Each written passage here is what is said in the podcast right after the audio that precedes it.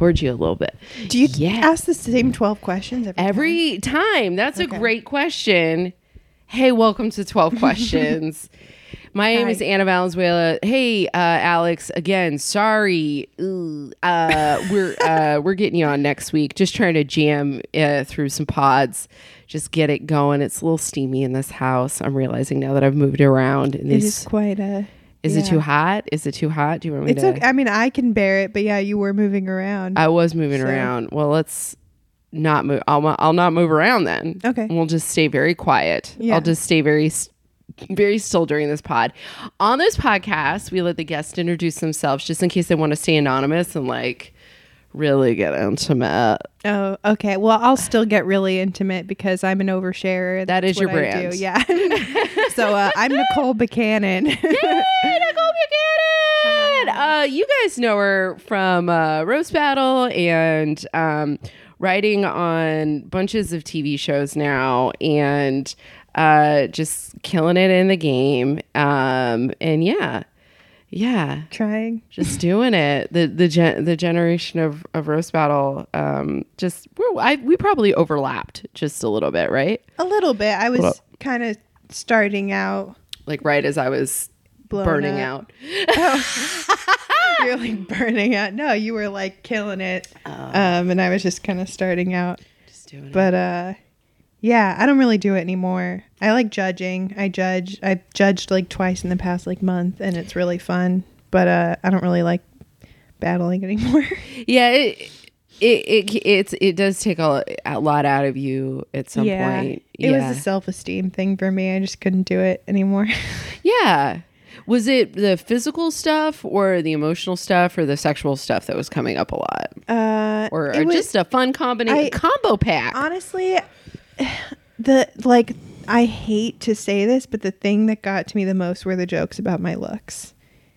Yeah. And I cuz like like people made jokes about like my suicide attempt, about like my love life, about like uh just everything you could and the, the only things that really hurt me were the jokes about my physical appearance. Yeah, I mean, I can imagine. I remember Alex Hooper once saying that like he he went home one he definitely went home one night and like looked at the distance between his eyes to see if they were normal. Yeah. You know, sometimes you I I think when I first started to do it maybe unconsciously and this was like pre pre happy weight in my relationship, but I definitely was like the thinnest that I had been in a real long time. And I started dyeing my hair to cover up my gray, and I started to k- kind of like wear more makeup. I started I learned how to contour my face and Yeah. like how to contour my nose down.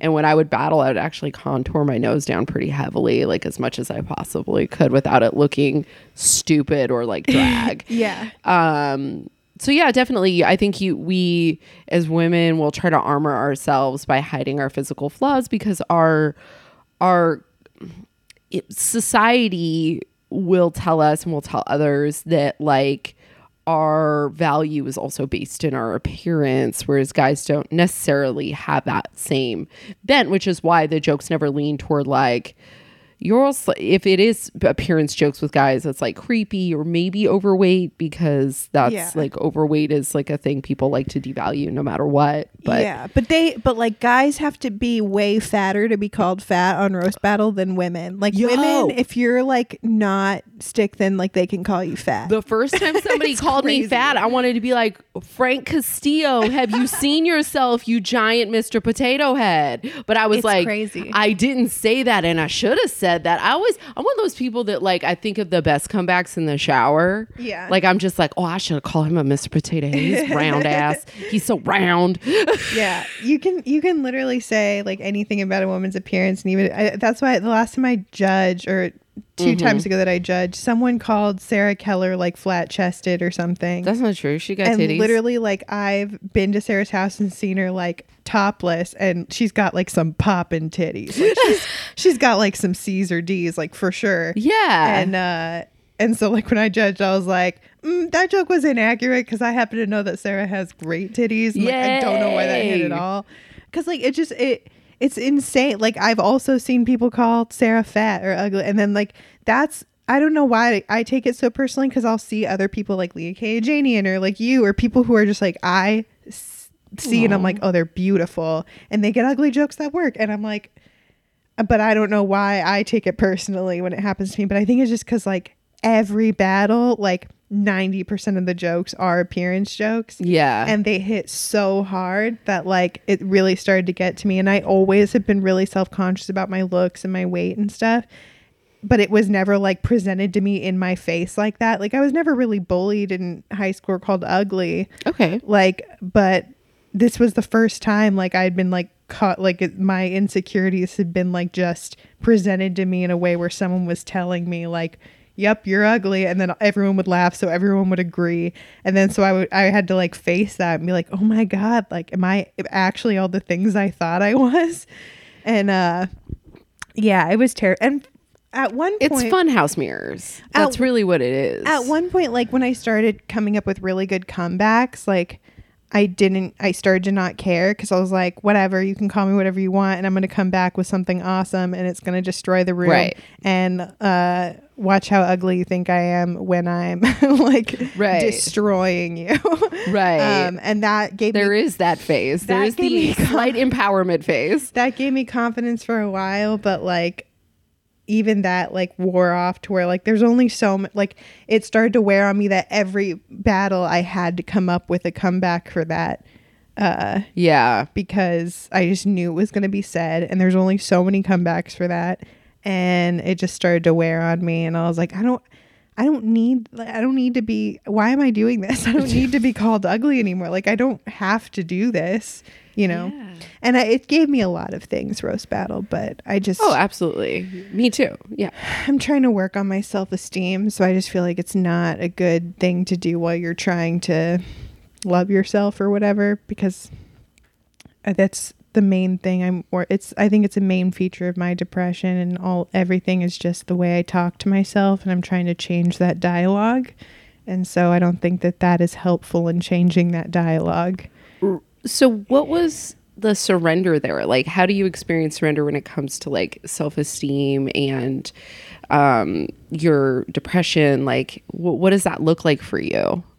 What do you mean surrender? Like Like when you when something isn't working, like roast battle, for example, for Right. you stop working. So, Right. like when something stops working for you, what is that experience? What is that feeling? What is that? on it i mean i've had it doesn't happen and i'm sure in any kind of thing it doesn't happen just once you know like Yeah. there's a few times where you realize like fuck this isn't working and then you try and fix it and then you backslide and then you but um i think like m- the first time was just when i was in um college and i was like living away from home and i was just in bed every day and it i think it was that it was my first time living away from my parents who were very used to me. Like they just thought i was like an emotional person maybe a little bit lazy maybe a little bit they just like uh had this view of me that it like was normal for them. But then when i lived with roommates for the first time it was like um they they were like this isn't normal. Like you shouldn't be in your room just in bed sleeping all the time. You shouldn't be this sad all the time. You shouldn't be crying this much. Right. um because like yeah i think my parents were just kind of like oh that's just nicole. That's just the way she is. But then like when i was living with other people they were like no this is not the way it's supposed to be. Like you should not feel this way all the time. Because i felt like i was constantly battling myself. Like i was constantly just it was exhausting. Yeah. and i just thought that that was the way i was. Like maybe i was just dramatic or maybe i was just like a sad person.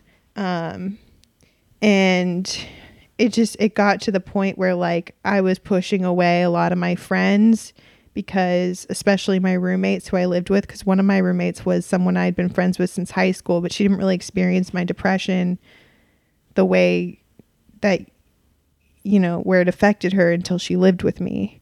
Right. um and so like i kind of pushed her away. Like it she, we became very like distant and fought a lot because like it was affecting her And so I think whenever my depression starts, I see my depression start to affect other people. Every time that happens is when I'm like, okay, I have to do something. And it's happened recently in a relationship that I just had. I just went through a breakup because of it. Okay. Um, because I just, and especially in that situation, um, I think like that's when I backslide is kind of like when I get into a romantic um situation because I am like, oh well, like if this person's here and they love me, then I don't have to take care of myself. Mm. Um, because every time I like start to take care of myself and I start to feel good and I start to like get back on my feet, that's when people are attracted to me. right. And then I get into a relationship and then I'm like, well, I made someone love me. That's it. And then I just stop working on myself. Okay. and I, you know, I kind of backslide and then I just rely on them way too much. And then I'm just, I go back to just being sad and unhappy. And that's no fun for that person. It starts to affect them. right. Um, I become very like codependent and stuff. And so every time I start to realize, like, I go through a breakup or I lose a friend or like I just realize that I'm starting to affect other people instead of just being exhausted and sad myself all the time is when I'm like, okay, I need to change something because I don't want to affect the other people in my life this way. I don't want to Yeah. push away the people that I love. yeah. So, um, I have had that surrender moment a few times. And then I think probably the biggest time where I really went through the most changes after a suicide attempt that I had. Um, because that I much joked about suicide attempt.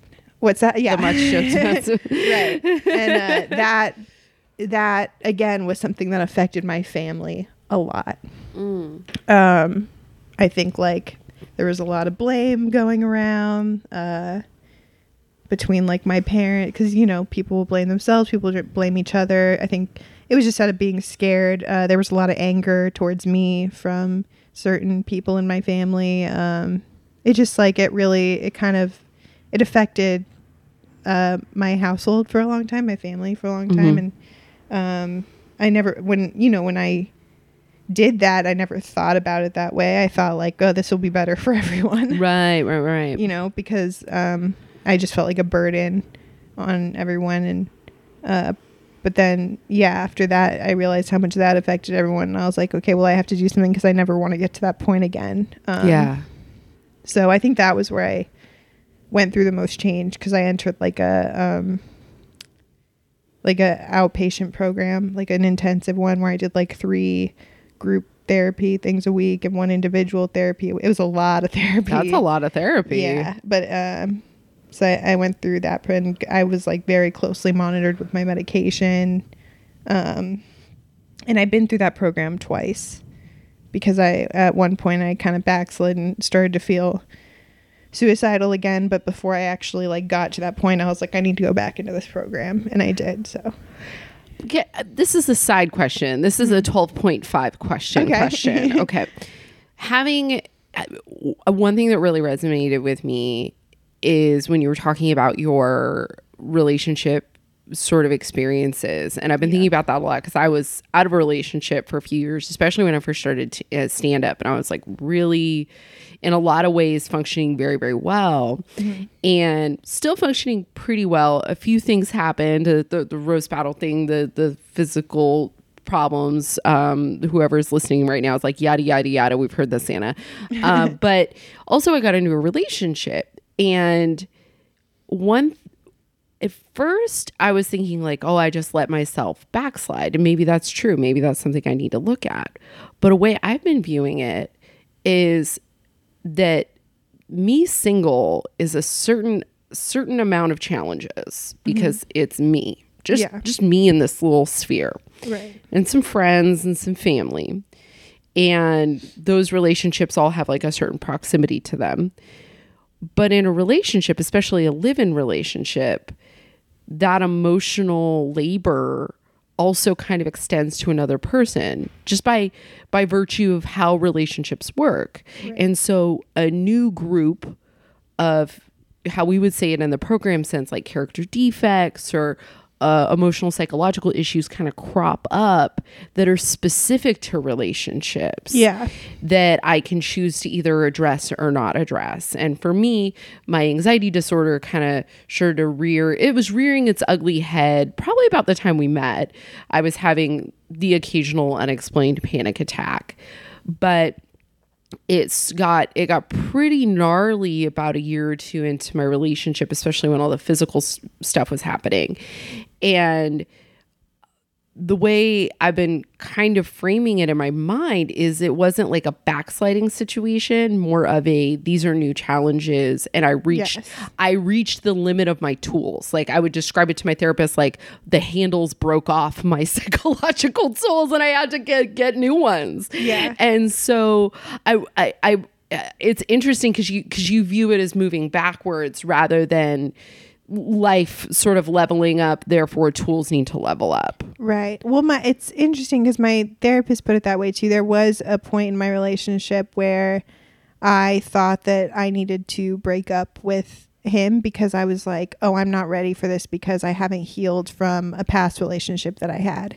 Like I hadn't healed from being kind of lied to and cheated on and treated not so great and well and you guys were always running into each other in the Yeah. same spheres personal and professional spheres and so right. And um so I and he would sort of drop in on your life on occasion. Yeah. as as those types of relationships are wont to do once Right. they end it's like that person's just like surprise i'm here to cause some mischief and then they disappear again. Yeah and that person said a lot of things to me when i started dating my new boyfriend. He sent me a very long text that said a lot of things that i, w- I had to really question in my mind like are these things true? Are they because they were very um they made me feel really bad about myself and so i, I really had to just be like do i are these things that I, I do i need to fix things before i get into a new relationship or whatever? And then i was talking to my therapist about it and she was like there are things that can only be healed in a relationship because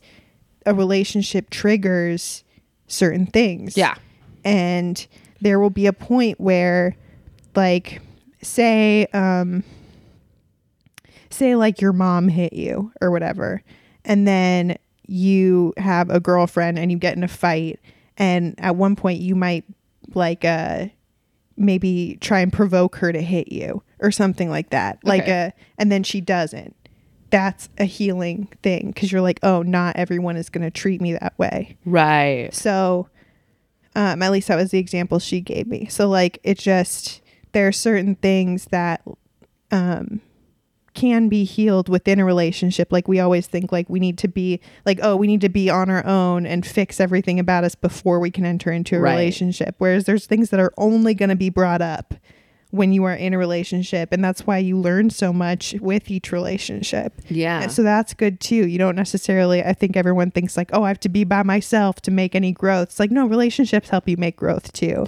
oh Um, absolutely but I think for me, and it was why I've been in and out of SLAA, um, Sex and Love Addicts Anonymous for a while, because I just, I, I have a very like like I said, my main thing is like self esteem and insecurity, and I think I I really crave like outward validation, and so like the minute I what a comedian that craves outward validation. So I just like I think like oh if I can get this person to love me I think that was what I had in my relationship before. I was like well he treats me like shit but if I can get him to love me and treat me better then that that'll be validating or whatever. Right. Well what, what was the most sort of insane moment in that?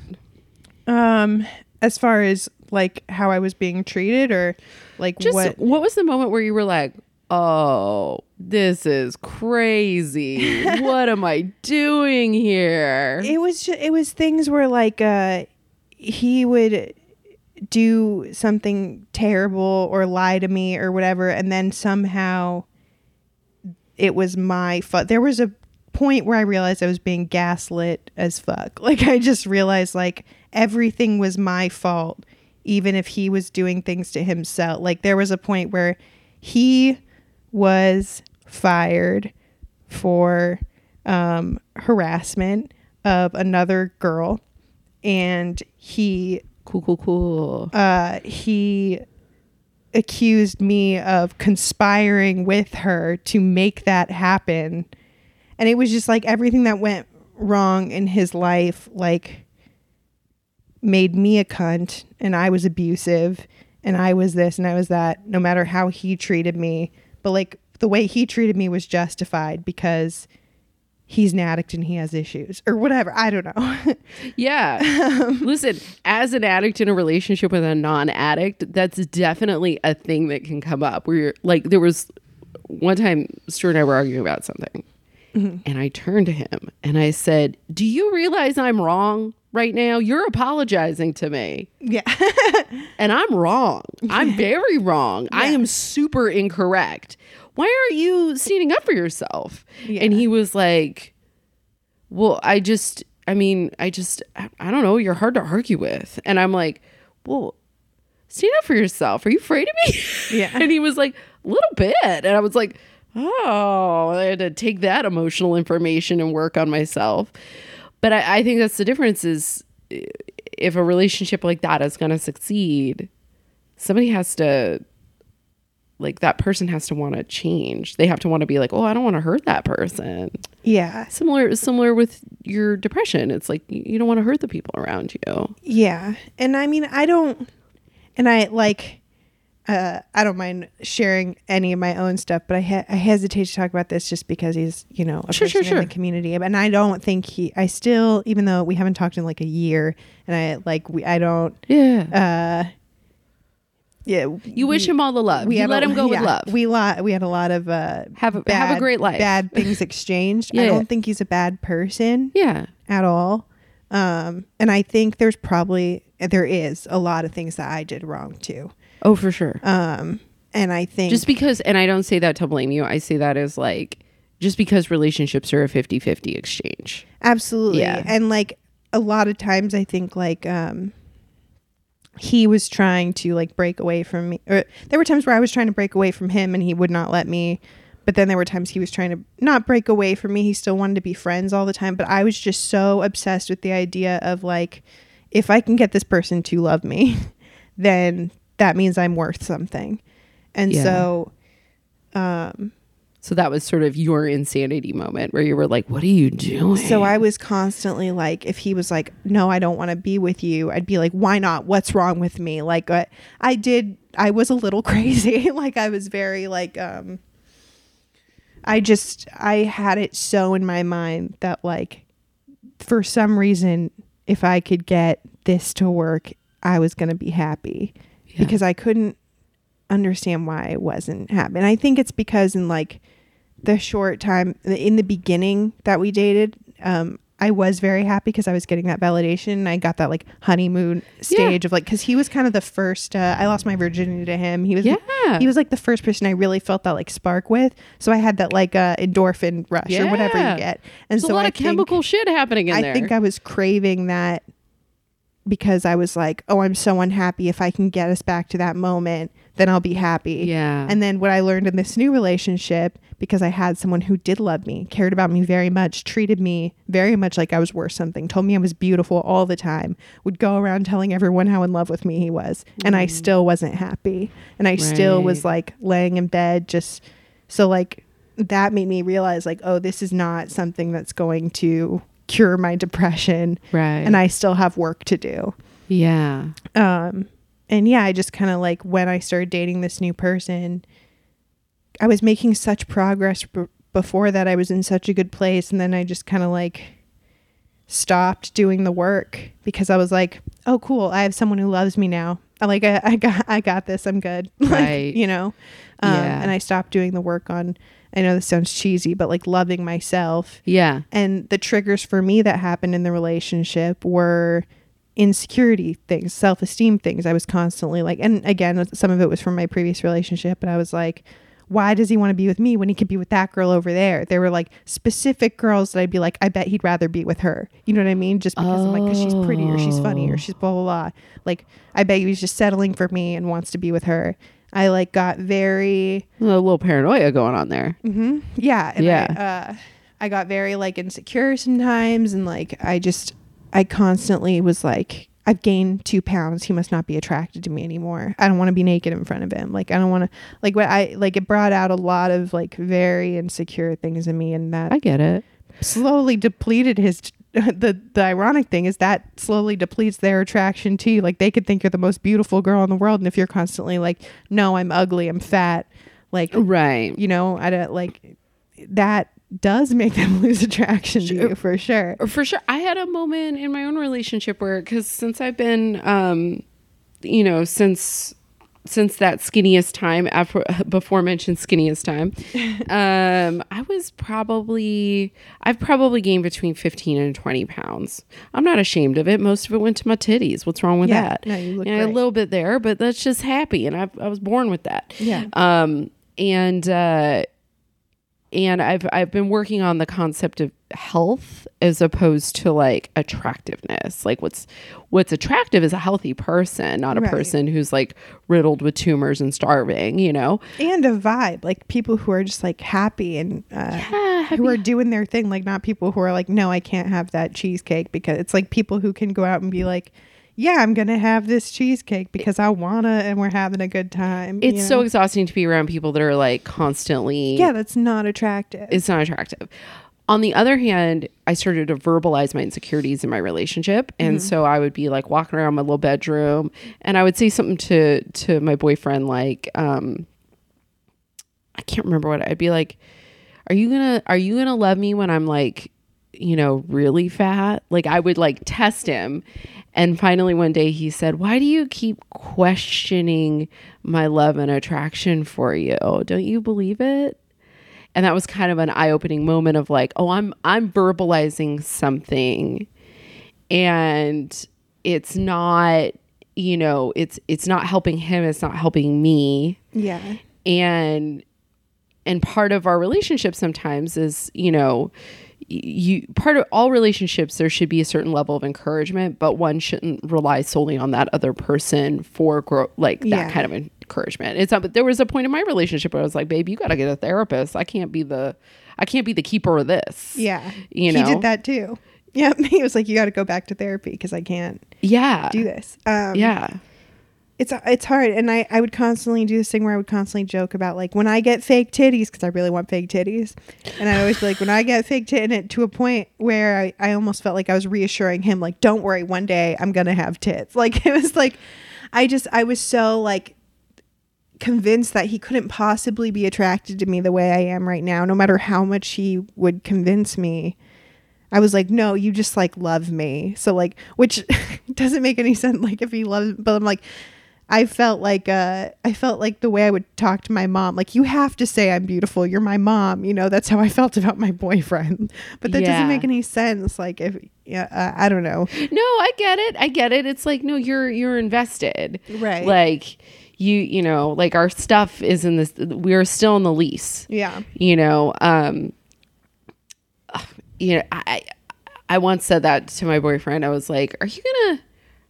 are you gonna I, I was just joking and i said something like are you gonna break up with me? And he just said nah we're on the lease till february. And i just laughed. I was like oh that was so fair. That's so funny. But like it's yeah it, it's hard to shake that. And that by the way is an insecurity you can only go through in a relationship. Yeah. and there's because there is none of that that barrier there.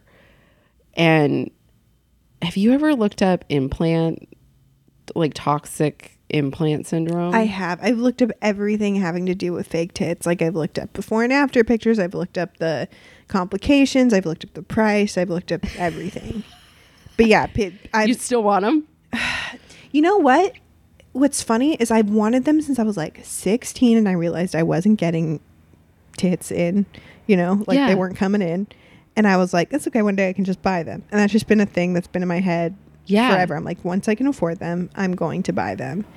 And then for the past like three weeks, I've been like, I don't think I need them no and I don't know what happened because I was dumped. and like usually that's when you're like I want but, but like this is gonna I took like a sexy picture like a month ago with like my tit out It's like one titty yeah it was just like one t- I had like a like a like a, a spaghetti strap tank top and it was just like boop like a very like like like it was just like boop and then uh I, I took a picture and I was like, you know what? It's small, but it's like a cute ass titty. Like it's very like yeah like boop like the nipples very like cute and Yeah. like whatever and i and it was such like a i just thought i looked so bomb in the picture that i was like maybe i don't need them and uh it like no one's ever complained No. about although one time I was hooking up with this guy and he was he was like he said something like, "Oh yeah, your big tits." And I was like and I literally just laughed and went,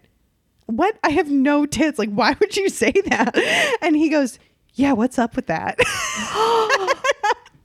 Penis inside you. This conversation happened. no, it was like foreplay kind of. Oh, okay. Like he was just like, "Oh yeah, like you, I love your big tits." I would just shoot them out if they were like, "No, now's not the time to agree." It, I just, I just thought it was like such a weird thing to say while he was like, grit, like, oh, you're big. T-. Like, I know they're not big. Like, why would you say like at, at least be honest about like to say I love your like people have said I love your small titties and that's great, but like why would you say I love your big tits? All titties are good titties. yeah, no, yeah, you're right. and it's the summertime, Mm-hmm. and you know if if you have smaller titties, you don't have to wear a bra. I never wear a bra. You never wear a bra. No, I'm not wearing a bra right now. Oh my god, Nicole. Okay, first off, let's just talk. Let's just weigh the pros and cons here. Now, if you have fake boobs, you don't always have to wear a bra. Yeah, right? because they'll stay up. because they'll stay up. However, let me tell you, bra like a good quality bra costs between fifty to a hundred dollars. Yeah. Uh, well, If I know that. I've tried to get those like ones that like push you up two cup sizes, but even those don't work for me because I have so little to push up. I once bought one just for fun, and it was the funniest.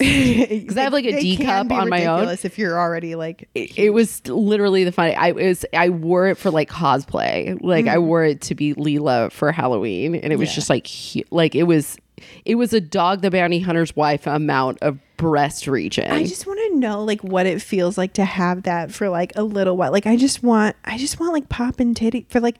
I just you want to trade titties because I want to not I wear a bra in public. Like that would that would really help my neck. It would really help my shoulders. That's another thing why I'm like why I've been questioning like maybe I don't need fake because I already have such bad back problems and shoulder problems that it would like I've been I saw I didn't like see a chiropractor. I saw my friend who just graduated from like chiropractic school and she kind of did an adjustment on me. And then she get cuz I was talking to her about how I want to get fake tits and she was like, "Oh yeah, that'll fuck up your back if you don't do the right exercises." So she literally gave me exercises to prepare for getting titties. That's so funny. yeah. Titty exercise was a lot of push-ups. It's a lot of like um you have it's weights and you got to do like T's and Y's with your arm. Oh yeah, because you this area here has to be yeah, has to be strong. Yeah. working out these sh- like shoulder, shoulder blades, blades. back here to keep you everything back and down. back. Yeah, So Which a lot of problem a lot of my day is like doing one of these. I've been trying to be so conscious of that right now. My posture. Am I Mm-hmm. going to make this podcast take forever because I answer every question? No, I love like, it. A million no, it's great. No, first off, this podcast does take You're like surrender, and I'm like fake titties. well, we've we've cleared two questions. We're Okay, good. good, good, good. So, like, uh, with everything going on in your life, how do you how do you make decisions in your world? Like, what's what's that like for you, Um, especially right now? I talk through things with friends a lot. Mm-hmm. That's just what I do. I don't really. I'm very indecisive, and I don't. I think I'm. A, You consult the committee. yeah, I think I'm a very um, introspective person, and I think about things a lot, which is a good thing. But I think I overthink things Sure. a lot, and I'm. Um, I am also a very. At the same time, I'm a very, and I'm working on this. I kind of let my emotions govern my life. I'm a very emotional person. I'm very up and down. Um, Is it that your feelings feel like facts, or Yes. Yep. okay, and that's the thing that I'm working on is like being like you are not your feelings and right, you got to let them come and then pass like you can't hold on to them Like, right, everything for me is either like I'll catastrophize things like everything's either like I'm doing so great and everything's the best or Yeah. like everything is the worst and my life is falling apart and like when I'm in those states of mind it's very hard for me to make logical decisions yeah, and so a lot of time, like I have a few friends that I trust and I consult, and like people that, um, you know, I feel are a little more have been through more than me. I think I've I've called you before, yeah, and like um, just so that I don't do something rash and emotional. right, I, I like to talk through things with either like my therapist or yeah, or my friends. Yeah, Yeah. I think that's uh, the biggest way that I check myself right. and make decisions because I'm uh, in my 20s and I don't necessarily trust myself to just make them on my own. Yeah. my mom too. My mom is uh, a big, I think, support system in my life, and I always kind of run things by her. That's great. Yeah. That's great that you have that relationship. Yeah, I love my mom. She's the best. That's incredible. Yeah. What's one thing you've learned about yourself that's been surprising so far? Um. Oh, that's a hard question. Uh, something I've learned about myself. I think that I have a lot more. I'm capable of a lot more than I thought I was. I think I have a Mhm. lot more um, emotional strength than I Mhm. thought I did. I think in the past few years, I've been through a lot emotionally and with my mental health and um, I think that in if you had asked me like in high school if I'd be able to get through all of the, and come out the other side, I don't know that I would. And I was a uh, I don't know. I think I've just surprised myself with the what I've been able to handle emotionally. Right. Um, Did You have a really incredible life. yeah, I do, and I forget that sometimes. Yeah. yeah. Uh, no, I've been really lucky, especially in the past, you know, couple years, um, where I've, you know, I've been able to like do some really cool, incredible things, and um, I fought through a lot of yeah, emotional and and a, a lot of pain, um, in order to get to that point, but uh, yeah, I, I really have um, made some stuff of myself, if that makes sense. I love watching you try to put on some self esteem right now. You're just like, no, I can talk about my. No. it's I I try to I'm I have to constantly remind myself that I've accomplished things because I get into this mode where I'm like I'm a loser. I'm you know, espe- especially when when things just like are when I'm in just a little bit of a slump, I'm like, well, I'm a loser. Nothing's ever gonna happen for me, and I'm just gonna be whatever. And I'm like, no, things have already happened for you and what you've accomplished, and And the things are last currently three and a half happening. years. You're Yeah. 26 years old. Like you need to calm down. Yeah. My therapist will do this thing where she'll be like, "Where were you a year ago?" And like I'll have to like take her through where I was and a year ago because ju- a year ago I had not yet been on Comedy Central. I had not yet had a writing Mm-hmm. job. I had, was still sleeping with a very toxic ex. I was On an air mattress. yeah. Mhm. I was um yeah, I just I was in a really bad place and then, you know, um I really pulled my shit together and got some stuff done. And then uh and you know, now I'm I'm back in a place where I feel like I'm going through a slump and I'm like, "Oh no, I'm back to where I was and I'm a loser and whatever." And it's like, "No, you're not back to where you are." Right. Or where you were. You're you have made so many connections and so much progress and Yeah. um you know it's it's hard uh self-esteem is so hard like how do you get that I don't know. I'm working on it. I mean, I am. I had to, I have, you know, trusted friends and people that I run stuff by too when the funhouse mirrors in my brain just start like all coming out and telling me lies. And one of the things we talked about yesterday that was so funny is talking about like, different times in my life and and there was a time in my life where people were doing really well um and I was not doing very well. And uh and folks would call me and they would complain about their accomplishments and we both laughed about how I just wish we lived in a in a society and worked in a field where it was okay to be like I just want to call and celebrate with you because that's easier to digest as a person kind of on the outside than listening to someone's imposter syndrome tell ask you to tell them how great they're doing. Does that make sense? Like so there's something kind of exhausting to that. So I try to remember and like i'm guilty of that like when i'm accomplishing something or whatever i've been like i don't deserve this like i'm gonna fuck it up like I've, I've done that too when people are like why are you sad you're getting to do all the things everyone else wants to do I think that's very uh, in our workplace and entertainment. I think that that's very um, that's very common and almost celebrated behavior. yeah Um, so what I try to do is I try to I try to be celebratory, or I try to when somebody compliments, even if I don't feel it. Like if I don't feel like I did well at something and somebody was like, "Oh, I love that." I'll say, "You're very kind." Because that's what they're doing is they're being kind and I want to take that kindness in, but maybe something in me is still a little crusty over it, so I have to be like, "Okay, crust." Like so um but yeah, I under I understand that. I I, I definitely understand that that um hesitance to celebrate oneself. I've really been working on accepting compliments because I've noticed how annoying it is when I try to compliment someone and they're like, nah, like whatever. So like I've been re- like, especially I used to do this thing. I remember the first time. So I I did a set and Ali Wong was headlining and I was so unhappy with my set and I walked out and she goes, good job, and I just went, yeah. and walked away like and I probably looked like such a bitch and I didn't mean it to come off that way. I was being hard on myself, Right. but like I I probably came off as just like such a bitch and I should have just said thank you. Even if I bombed my ass off, which I didn't. I just thought it was a really mediocre set and I wanted to do better in front of Ali Wong and I was embarrassed.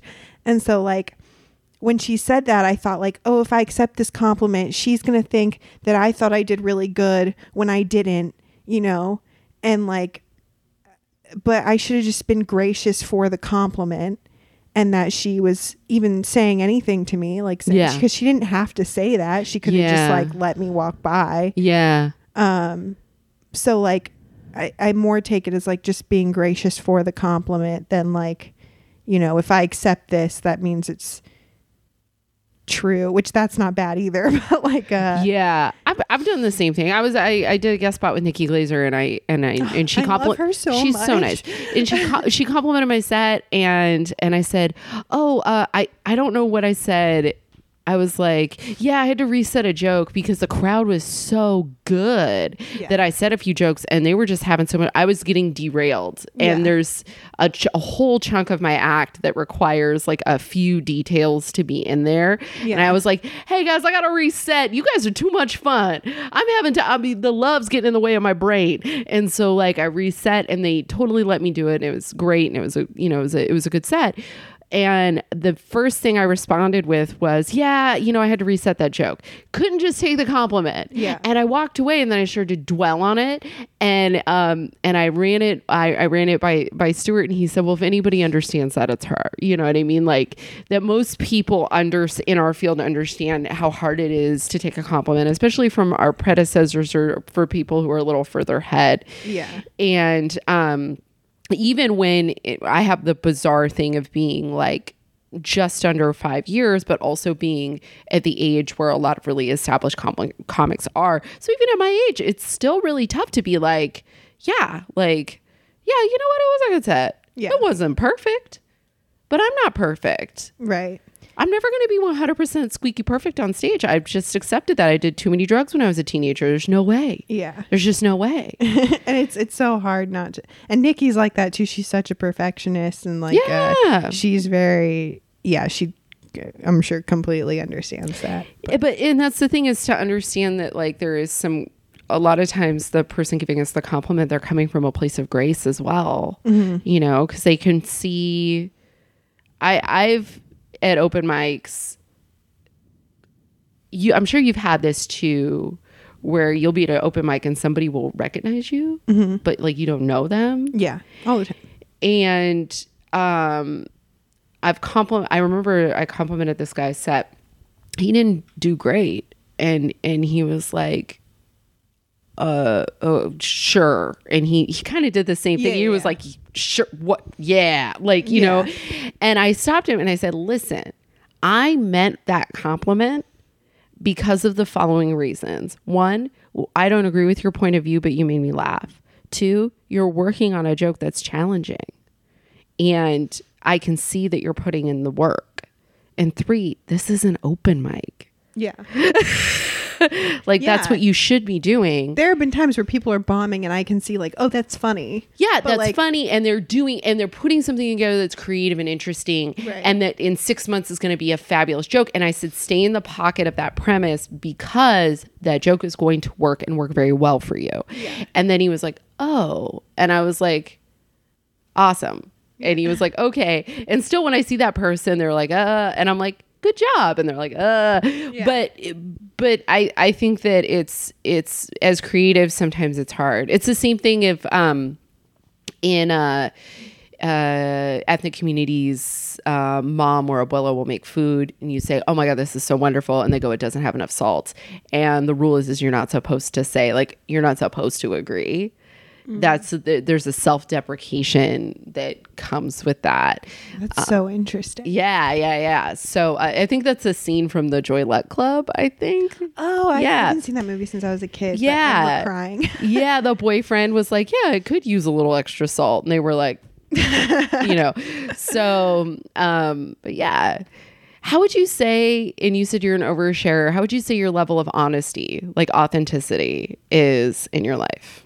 Uh, I try to be as open and vulnerable and honest as possible, and I think that I've I wasn't always that way, um, but uh, I think in starting comedy, I realized how important that was to my self esteem and feeling connected to people.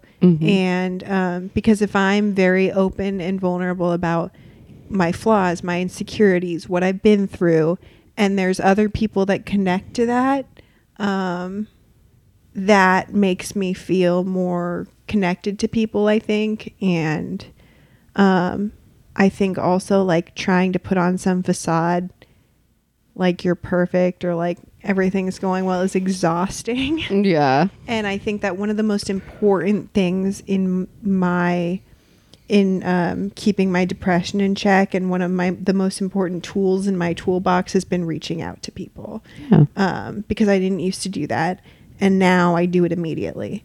I reach out and I say, "Hey, like I'm not feeling good. I need I need this from you or whatever." yeah, And um, so I think really just being 100% honest and, and communicating how I'm feeling and what I need has been um, a turning point for me. That's awesome. Yeah. That's great. And I think it, it confuses people because I am like, sometimes I probably do share too, but like, you don't Yeah. need to share everything. I do that. I do that too. it's yeah. I, I I don't think I'm that bad. Like I thought I was an oversharer until like I went and bought something from CVS one day, and in the time it took her to ring up three things, she told me about how she like went through her boyfriend's phone and was like like.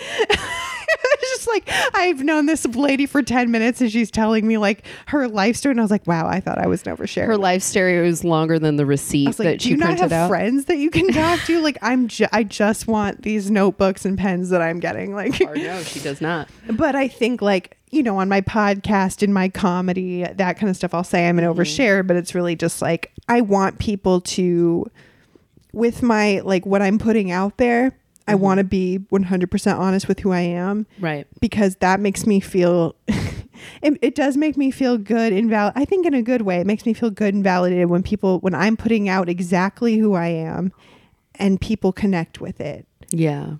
that makes me feel good. That's what makes me feel good Yeah. about comedy. If I'm talking about my pain or something I've been through or an embarrassing story or whatever that happened, I'm being completely honest about something and people are laughing with me because either they connect to it or they find the humor in it. Like that is a way of me feeling connected to the world, of be, feeling connected to people. And that's, I think, really important for me because I think when I was at a point where I just wanted to die, I felt very disconnected from everyone. I didn't Right. feel like anyone would care if I Right. whatever and so it makes me feel yeah very con- when i put out my podcast and people say like oh i really connect to this story or like oh, what's really that podcast? Let's go ahead and plug that. screw ups podcast Hey, where can people get it? uh anyway itunes uh i think uh podbean you know where wherever all you the get all the things. wherever you get podcasts. Just. Google it.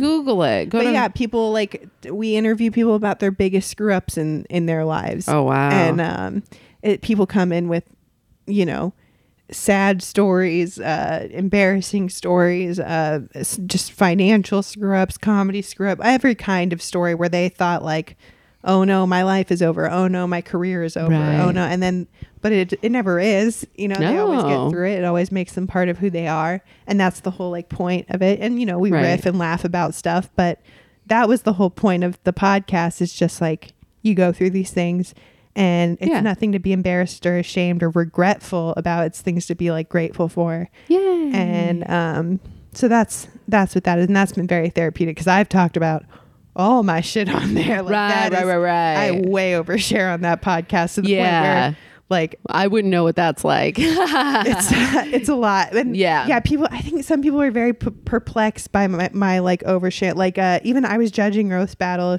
a couple weeks ago, and I made a joke hitting on one of the attractive battlers or whatever. yeah. And they were making like heroin addict jokes about him, and I like made a joke hitting on him, and then they laughed, and I was like, "I'm going through a breakup, and heroin addicts are my type." Okay, and Ah. then like Moses was like, "These are facts," and I was like, "It'd be funnier if you knew." me." And like, you know, we were all laughing and joking around, and then I was talking to Dave Deary after, and Jeff Ross walks up. And like he was, me and Jeff are friends, so like I talked to him about stuff, and he was like, "You know, how you doing?" And I was like, "You know, I'm just going through a breakup." And he's like, "I know, you told everybody," and I was like, like I could tell in his voice that he he's just like, and it, it's happened with like um like my suicide attempt too when people started making jokes about that i remember him asking me one time like how do people know about that and i'm like well i'm very open about it and like i think that that just like doesn't that's very perplexing to him because he's very like he's not like a, his comedy isn't like No. super about his life it's not super personal he Right. doesn't open up about even like his you know beliefs or like he just he's very like you know he's Yeah. silly and he does comedy and he- He's a- silly. he's a more private person Yeah. and i think i perplex him like he does not understand how i can be so honest and so open and like really put my shit out there Right. and uh, I was like, should I have not have done that? He was like, I don't know. It's just like, and um, you know, like after, I think he's starting to get it. I'm like, I just try and be as like open and vulnerable Yeah. as possible because I think that's what's funny about me. Yeah, I, I mean, my comedy is very much the same way, and um, and and I try to be celebratory in the honesty and the vulnerability, Right. and and try to give it a positive, not a positive spin, but instead of being like, oh, my body's broken, when I talk about my my tumor uterus issues, I talk about how I made fun of people with it, or I talk about uh, how it made me magical or something like, and and to look at look at the silver lining but i have to be honest about the thing to get there Yeah. and sometimes i look at one liner comics or comics that are impersonal in their material. And i and i look at them in that same way of like oh what is that like? Yeah. and there's uh there's one comic I wrote into her and um, she's uh, like just a a, a one liner comic and she does very well and you know people really enjoy her. She just moved to LA she's killing it. And um and she'll say like how are you doing? And I will say oh this this and this. And I will tell her like a human thing like yeah I went to the gym today. I feel good da, da, da. and I'll be like how are you doing? And she'll be like I'm fine. And then she'll ask the question she meant to ask which is where are you booked this week? Oh, and then I'll say, "Oh, um, I don't know. I'd have to look at my phone. Where are you booked this week?" Because I know that's really the conversation she wants to have. Right. And then she'll like get into that conversation, and then we just sort of like, it, it- I I sort of become less and less responsive, so I can tap out of the conversation because we're just speaking different languages, Yeah. and my vulnerability is not clearly for her, and her invulnerability is clearly not for me. I used to get so embarrassed in those moments because I'm very like, if people ask, how are you? Yeah. I'll tell them. Yeah. And some people are very like, uh, you know, uh, they, they, when I open up to someone and I'm vulnerable with someone and then they are not that way back, I'm like, oh no. like, Right, right, right, I'm like, oh no. Like, I, like, I feel, you know, it, I feel like I just like poured my heart out and then they just it, it it used to be embarrassing to me but now Oh. i'm just like you know that's that's how i am that's not how they are and that's okay But And- everybody has awkward moments. That's the other thing is when I have an awkward moment, like I legit had an awkward moment the other week, and that's how I can tell my anxiety recovery is going pretty well. So I had a straight up awkward moment. And if that were uh six months ago to a year ago, I would still be thinking about it in a way that's very self injurious. Like I'd be really upset. Yeah. And I about two hours afterwards, I was like, that was really awkward. And then I thought, yeah, but that person's an awkward motherfucker too sometimes. Yeah. That's fine. Yeah. He probably didn't think about it a second after that. And if he did, he was like, oh, remember that awkward? And when he, it's fine. And I just like laughed it off. I used to, and um, I still do sometimes, but like I was in a place maybe like six months ago to where I was just like over, th- like every every time I would go to an open mic or a show or anything, like every conversation I would have with someone on the way home, I'd be replaying it like over and over again. I'd be like, "What does that person think of me?" Like, uh, I said this, and they looked at me weird, and so they probably think I'm weird, and now they're going to tell everyone else I'm weird. And It's none of your business what anybody thinks about you. I love that. I, like uh, I've heard that a couple times in the past few That- months. that's a real 12 step thing to say. It's, it's none of your fucking business. I like that. Um, That's why I don't read anything. I don't read internet comments. oh, that's so hard. I don't read. um, yeah, and that was that was actually a story that got in the roast battle world got conflated, and people kind of became a little abusive with that story. But I I confided in a friend like, hey, like I saw this video, and um, uh, I got about three three comments in because they kept spelling my name wrong on YouTube, and I was like, I was like, that one in Anna's a real stupid bitch, isn't she? and then I just laughed and I said, you know, I, I call my sponsor right away, and uh, she just said, you're not allowed to read anything about yourself in print ever again.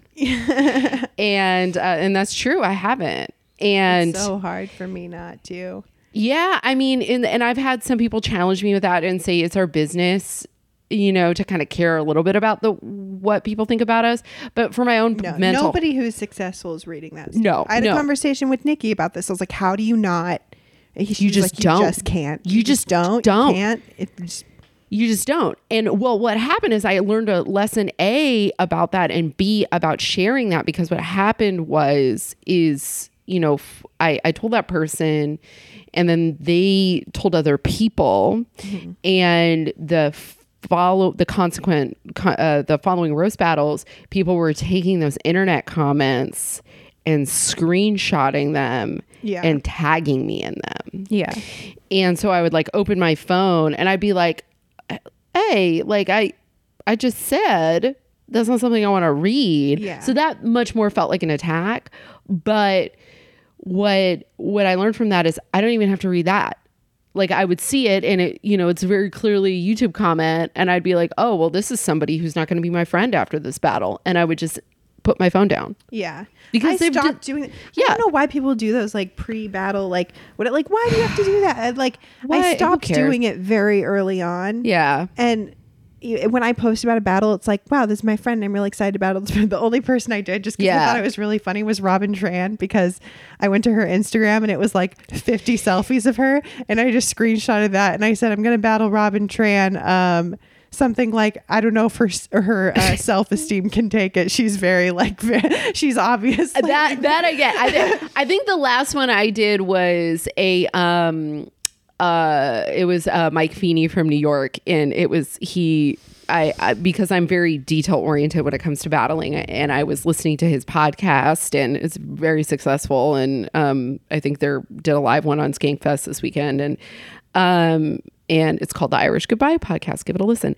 But there is an episode where they're talking about our upcoming battle, and he says his him and his co-hosts say a string of the most misogynistic shitty things which in person he would never say that. Like he was very kind and his g- girlfriend fiance wife i don't know who she was she's very lovely. The- he was a class act in person and i really want to stress that. Sometimes you put a microphone in front of someone and they just It- really uh, shit, shit that, that what like Yeah. wow wow sir you should I, it happens on this podcast sometimes. People will be like you need to edit out like 75 minutes of that podcast. I'll be like all right i got it. Um but so yeah so they said something and um and i was very sick. That was the other thing i was very sick in the time. So i was like very tunnel vision very upset very hurt like physically in pain all the time. And um and i wrote I, I tagged a picture of Jerry Kushner because he does look like Jared Kushner.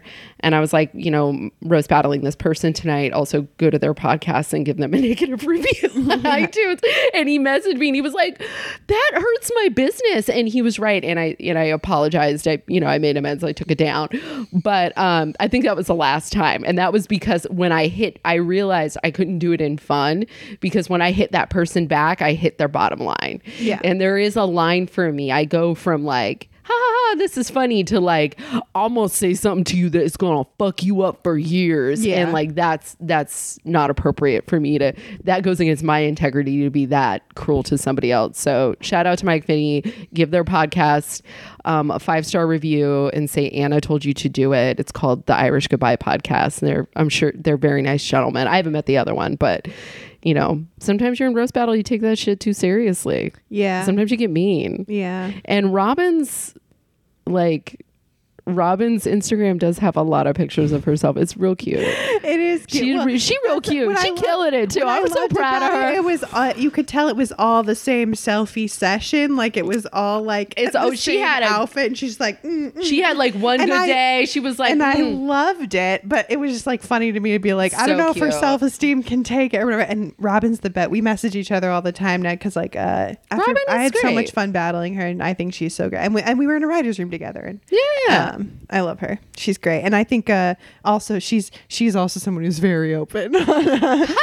yeah. and she's someone that I very much, even though I think a lot of people are like she, probably like uh, she posts too much about her depression or she posts too much about like her mental state, but like I relate so much to a lot of the things that she posts, and it makes me it does make me feel like less alone to read what she's saying because I'm like, oh fuck, like I've definitely felt Oh. that, like Yeah. you know, and Robin's a gem and there is that mutual respect there. You know what I mean? Like, and for whatever reason, it is just exhausting. It's time consuming. You got better things to think about. yeah, There was definitely like a ritual and a culture to like the day of event and like, Yeah. Well, now that I like I'm not really doing it anymore, they made this like group that for people to like set up potential battles, like for people to post like, "Hey, I'm looking for a battle," like whatever. Oh. And I was looking at it and there's this one guy Los Digits who has a I kid you not, an actual real tattoo where he has like RB tattooed on his neck. I mean, he's a battle rapper, like he's uh, an insane person. He has like RB tattooed on his neck and then tally marks of like his wins. No, swear to. God. And he's like, Who wants to be the next tally mark? And I was like, Oh my God. Bless his soul. you were taking this way too like it just there becomes this culture and it's like you realize this is like It's a dumb game, and I wish I wish I would have. Um, I wish I would have been better at understanding that. I needed some separation. Yeah, it's a way to like, Oh, it's just a fun game. It's a fun game. It's a way Yeah, to showcase like, hey, I'm a good writer. Yeah. That's why the last battle I did before I mean, I went on the road with them after this and then that was like my last hurrah or whatever. But my last battle in the belly room was with Greg Roque and it was a rematch. And I was like, you know what? I'm just gonna have fun with this. And I decided to do I did like all jokes about that like that seemed like they were going to address the wheelchair and then they didn't address the wheelchair. Yeah. And I was like, I don't know how this is going to be. t- Like, I, this could bomb. Like, because Yeah. it's hard to not, when someone's in a wheelchair and you're making no jokes about the wheelchair. yeah. But um, I was like, you know what? Like, I'm going to do something that I think is fun, something Yeah. that showcases what I can do. And fuck it. If it bombs, it bombs. And this is my last, Right. like, whatever Who cares? and it went so well just because I decided I was just gonna have fun with this like Yeah. silly concept of like being like uh you know Greg had a horrible accident resulting in that haircut and that was like every jo- every joke was like that where it was like I seemed like I was gonna address it and then I didn't and I had so much fun just like doing that because I was like it's just a way to showcase like I n- none of the jokes were really even me like I, I was like this is I just want to show what I can do writing wise right. and I stopped going into it wanting to win. And um but I just got tired of being called ugly, so It happens. but I, I like that it gave me the opportunity to show that I could write because I wouldn't have gotten my writing job without it. Yeah. It's a, I mean, everything happens for a reason and every every moment leads to the next thing. And the truth is is you're not ugly and it's perfectly okay to value yourself. And it is okay to look at to look at a thing and say, well, I've gotten as much as I can get out of this. Yeah. Growth wise. Yeah. It is an exchange. But if anyone does roast battle that is listening to this, Yeah. don't take it that fucking seriously. Yeah, You're not j- gonna tattoo Fucking have fun. tally marks. Yeah, the- what are you doing? have fun. Just have fun. That's so insane to me. that is that's Like, a lot. Bless even- his heart. I feel like that's not even something like an MMA fighter would do. Like they're just so insane. Yeah. Yeah. Um it's a, it's a beautiful thing. I um what is one thing how, what is your experience of fear and anxiety? So you're walking through a lot of fear right now. Like what is your experience of that? Yeah. Um, you know what? I was never really an anxiety person until I started to work on my depression. Like when Hmm. when my depression got better, anxiety kind of became the thing. Mm-hmm. And I don't know if that that probably half had to do with at some points the medication I was on. I think it the some of the antidepressants I've tried have kind of um there was one that sped up my heart rate so much that it was like double what it was supposed to be resting Whoa. and that one I had to get off. That was when I had that's that was when I tried to kill myself was when I was on that medication. But um Do you need to adjust your chair for comfort? no, I'm trying to I'm uh my back. Okay, I got you. Feel free to Uh, move, do whatever you want to do. But I I at one point did start to like when I was on antidepressants I still am, but different ones. I started to have panic attacks. Um, and then definitely just being in the comedy community when I started to get a little bit of success. Um, that was when the anxiety really started. I was like, what does everyone think of me? Does, do people think I don't deserve this? Um, now I, now every well, because people to be okay. I'm sorry I interrupted you. Finish No. your thought. I'm so sorry. no, it's okay. I I I had the exact same experience, and to be fair, you're not crazy because I had people walk up to me and tell me I don't feel like you deserved that. I had people in my life saying things that were getting back to me. Yeah. Like, and I think that it is hard when you're around a lot of in Spanish there's a word called chisme, which is like gossip, but like mm-hmm. you're saying things that are when there's a lot of chisme going around and a lot of jealousy, it is hard not to activate your anxiety. Yeah. Especially when folks had supported you. I realized this. I was like the core of my hurt during that time in my life was that I had trusted a handful of people in my life Yeah. as mentors. And instead of teaching me how to ride the wave, I felt I was pushed under the water. Now, I don't know if that was feeling or fact. I'm still figuring that out. But that is a big that can activate, especially if you've never especially if you've never had anxiety before, that can really activate it. I also think like when mentors become your peers, it's a very anxiety inducing thing. Like Right. you don't have I didn't I felt like I didn't have that um that cushion of like being the new uh like I I'm still new. I'm very new to comedy. I'm uh in f- October it'll be 4 years. Yeah. Um, First 5 years. We're babies. Yeah. But I I felt like when when I started to get stuff that I wasn't just kind of like the new uh like open mic or like it just like I, I didn't The shift. Yeah. you know it was just a shift in like oh now people are expecting things from me Yeah. like every time i went to even an open mic i felt like if i'm not funny people are going to think i don't deserve the things that i'm getting or like just i felt so much pressure to prove myself that that's where the anxiety started Right. um, really coming in uh, i think more of fear with fear i think um, rejection has always been a big thing for me and Mhm. that ties into the self-esteem thing i've always been like so afraid of rejection it's always hit me really really hard i do not handle rejection well Mm. um as far like even before i started comedy i remember applying to colleges and um i remember getting into ucla and being so happy and being like yes this is where i want to go and fuck all the other schools i don't care but then i got a rejection letter from berkeley and i cried for like and i was like why am i crying i wanted to go to ucla anyway but because like Berkeley didn't think I was good enough, I was like, why doesn't Berkeley want me? like, That's so funny. and uh, with relationships, if I get broken up with, rejected, I take it very personally. It's not like, oh, I wasn't a match for this person. It's like, oh, I wasn't good enough for this person. I was, I'm not attractive enough. I'm not funny enough. I'm not whatever. Why am I not good enough for this person? which I think is normal, but probably Yeah. with depression and anxiety that heightens. Absolutely. Yeah. And so rejection is a huge fear of mine. And not being good enough is a huge fear of mine. Right. And I think fear prevented me from going for a lot of things.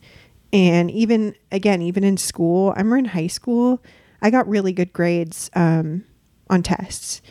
But I would straight up not turn in homework because I would be like, this isn't good enough. And like, I'd rather not turn in at all and get a zero than my teacher read this and think I'm retarded. I mean, dumb or.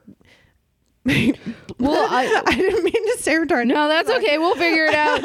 Jim, it's it's not. It's uh, we'll for we'll, we'll we'll bleep. I'll edit. I'll find it. The way I talk to myself. Sorry. Yeah, yeah. Is this- it's but uh like i'd rather them we're all growing as individuals and in the honestly in the last five years when we first started doing roast battle in the last five years socially acceptable language has changed so fucking much. It really is. And the th- funny thing is i've ne- i never call anyone else that word. I've only used that word to describe Yeah. myself and that is um but yeah like i i would never i'd rather like just not go for something than get rejected or someone think that it wasn't good or whatever. So i think a lot of times like in comedy that has held me back because i won't there there have been packets I haven't turned in because I'm like, well, I don't want their first impression of me to be this, like this is bad or whatever. they're literally getting 500 packets i mean know. it would be it would be real rough for them to be like wow this was yeah.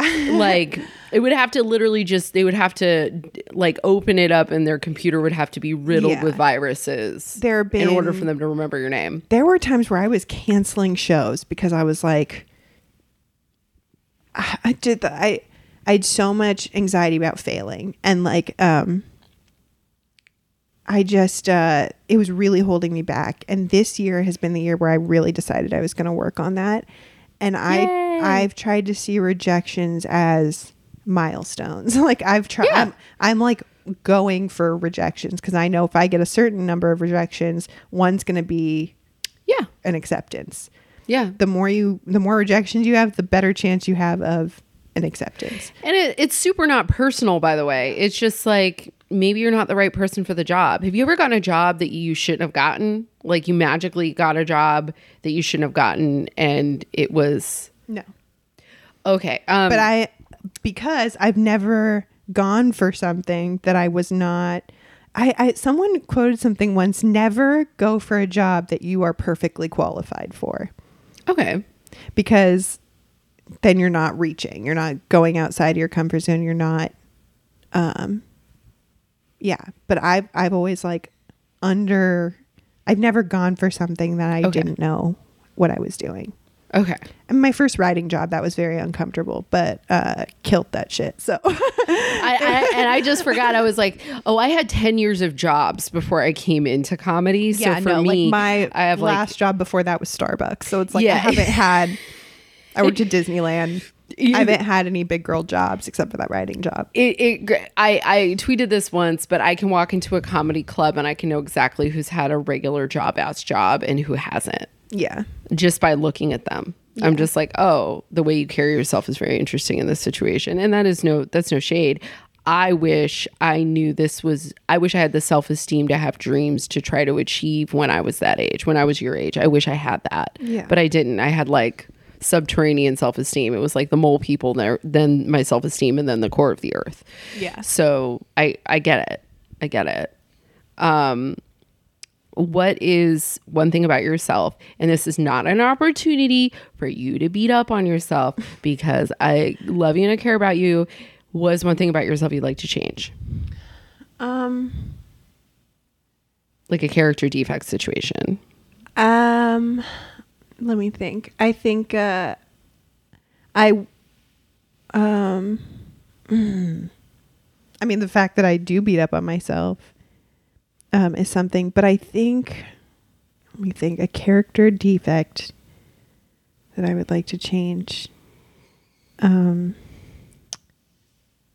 I think I I live in the negative a lot of the time and I think that I'm I can be kind of uh, ungrateful and selfish and and um, I just live in the negative so much that I I think a lot of times I'll ignore uh, uh people that are there for me or um, positive things that are happening in my life. I don't really practice gratitude as much as I should, and um, I think that's something I'm really trying to change because um, I don't like that about myself. I I think that um, because of that, I don't give the people in my life what they deserve.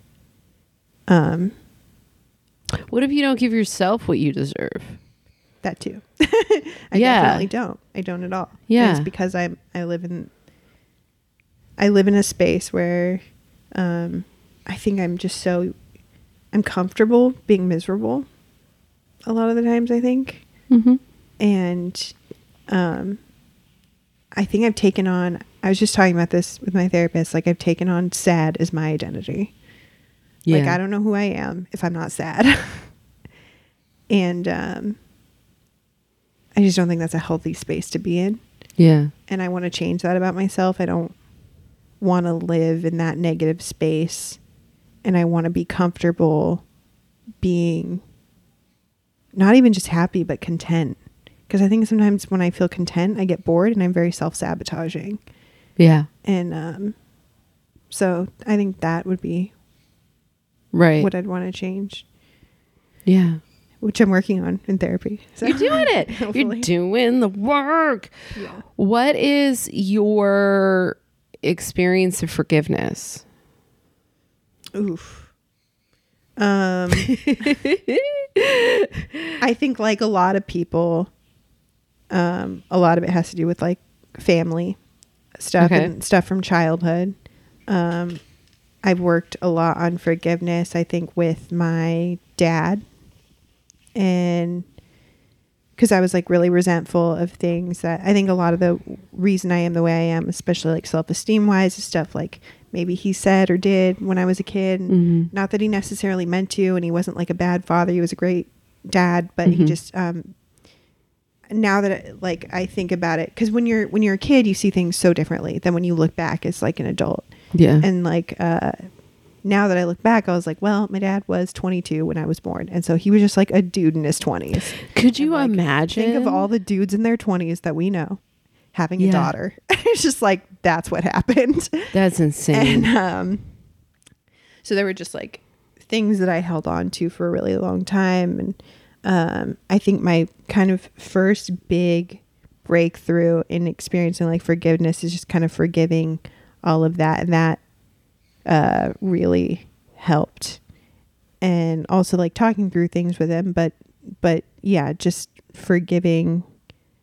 Um, and then also, I guess, um, I'm working on forgiving myself for things that, again, that's what the whole like screw ups is for. yeah. It's just like we screw up and then you don't beat yourself up for it. You learn from it and you move on.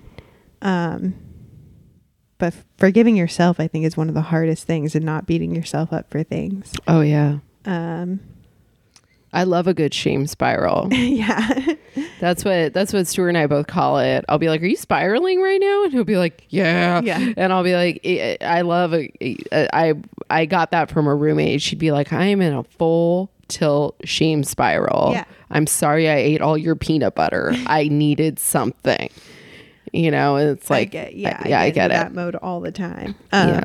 So yeah, that's something I'm working on. Uh, but for God, forgiveness is, uh, for me, has been the hardest with, uh, with the, not my last relationship, but, but the one before that. hmm That person has been very hard to forgive for me. Yeah. Um, but I th- it's um, it's so important. I think like it, holding on to anger is so exhausting, Yeah. and for a long time I didn't know what to do with it. And I my body like turns anger into sadness. I don't really experience anger the way I think a lot of other people do. Um, Interesting. I don't lash out usually. I have before, but I think for the most part, because my dad, he's very angry, and I think he does the opposite. He turns sadness into anger. Yeah. um, he goes like, "I'm sad. I'm going to take it out on you," right. and like, uh, it, it's anger, and maybe that's like a man thing. Like sadness isn't like I have to be like angry. No, I tend to I tend to put a lot of like frustration, fear. I I will when I'm not working a good program interpret those feelings into anger Yeah. for sure. Um and then as time went on I started to interpret anger appropriate anger into anxiety and self-hatred. So now it's like this full circle kind of situation and um but I I do know I can express outward anger because I have scared the bejesus out of people every once in a while because I go from being nice and uh very um patient with Yeah. people to like this thing you're fucking doing I don't like it don't do it anymore and they'll be like so yeah, Yeah. I don't. I've never. I think if you ask like my last boyfriend who I dated for almost a year, we lived together. I don't think I ever yelled at him. I never Right. like cursed at him. I never like and like I just I don't experience anger that way because my dad did, and I think I that always um, I didn't want to be like that because it hurt me, and I didn't. I- Right. so now I'm like always afraid of confrontation and yelling. Right. I don't like that stuff. So I take a lot of times I don't even realize when I'm angry. It takes me a while to realize that what I'm feeling is anger because I'll turn it inward and implode. Like if I'm angry at someone for hurting me, I'll turn that inward and be like, "Oh, I must have been uh, I was uh, worthy deserving. of this Yeah, yeah yeah I must have been deserving of that. And you know, it it's a lot of times it wouldn't be till I was talking things through in like group therapy or individual where they're like, "Well, didn't that make you angry that that he did that?" And I'm like, "Well, yeah." And they were like, "It just like I have to process that I'm angry, or else like I just implode." Um, and it takes sometimes it takes me a while and i hate that because sometimes i'll i'll be like oh no it's okay like i'll tell people it's okay and then like a month later i'll be like you know that thing you did a month ago really made me angry. And i know i said it was okay but you know what? It totally wasn't okay. And like can I tell a personal story between you and I? Yeah. One time, I remember you saying you didn't have enough money to feed yourself, and I was like, "Well, come over." And then a couple of days later, my refrigerator died, and I had all this like weird food. I had like a bizarre combination of food in my refrigerator, and I was like, "I'm gonna try to make something out of remember that. this." And then, uh, so I was like, "Hey, come over. I have all this food that has to be consumed." Yeah. And you came over. I didn't hear you come in. I like I knew you knocked on the door. I didn't hear the phone. And you came running into my room and you were like so and so spit gum in my hair.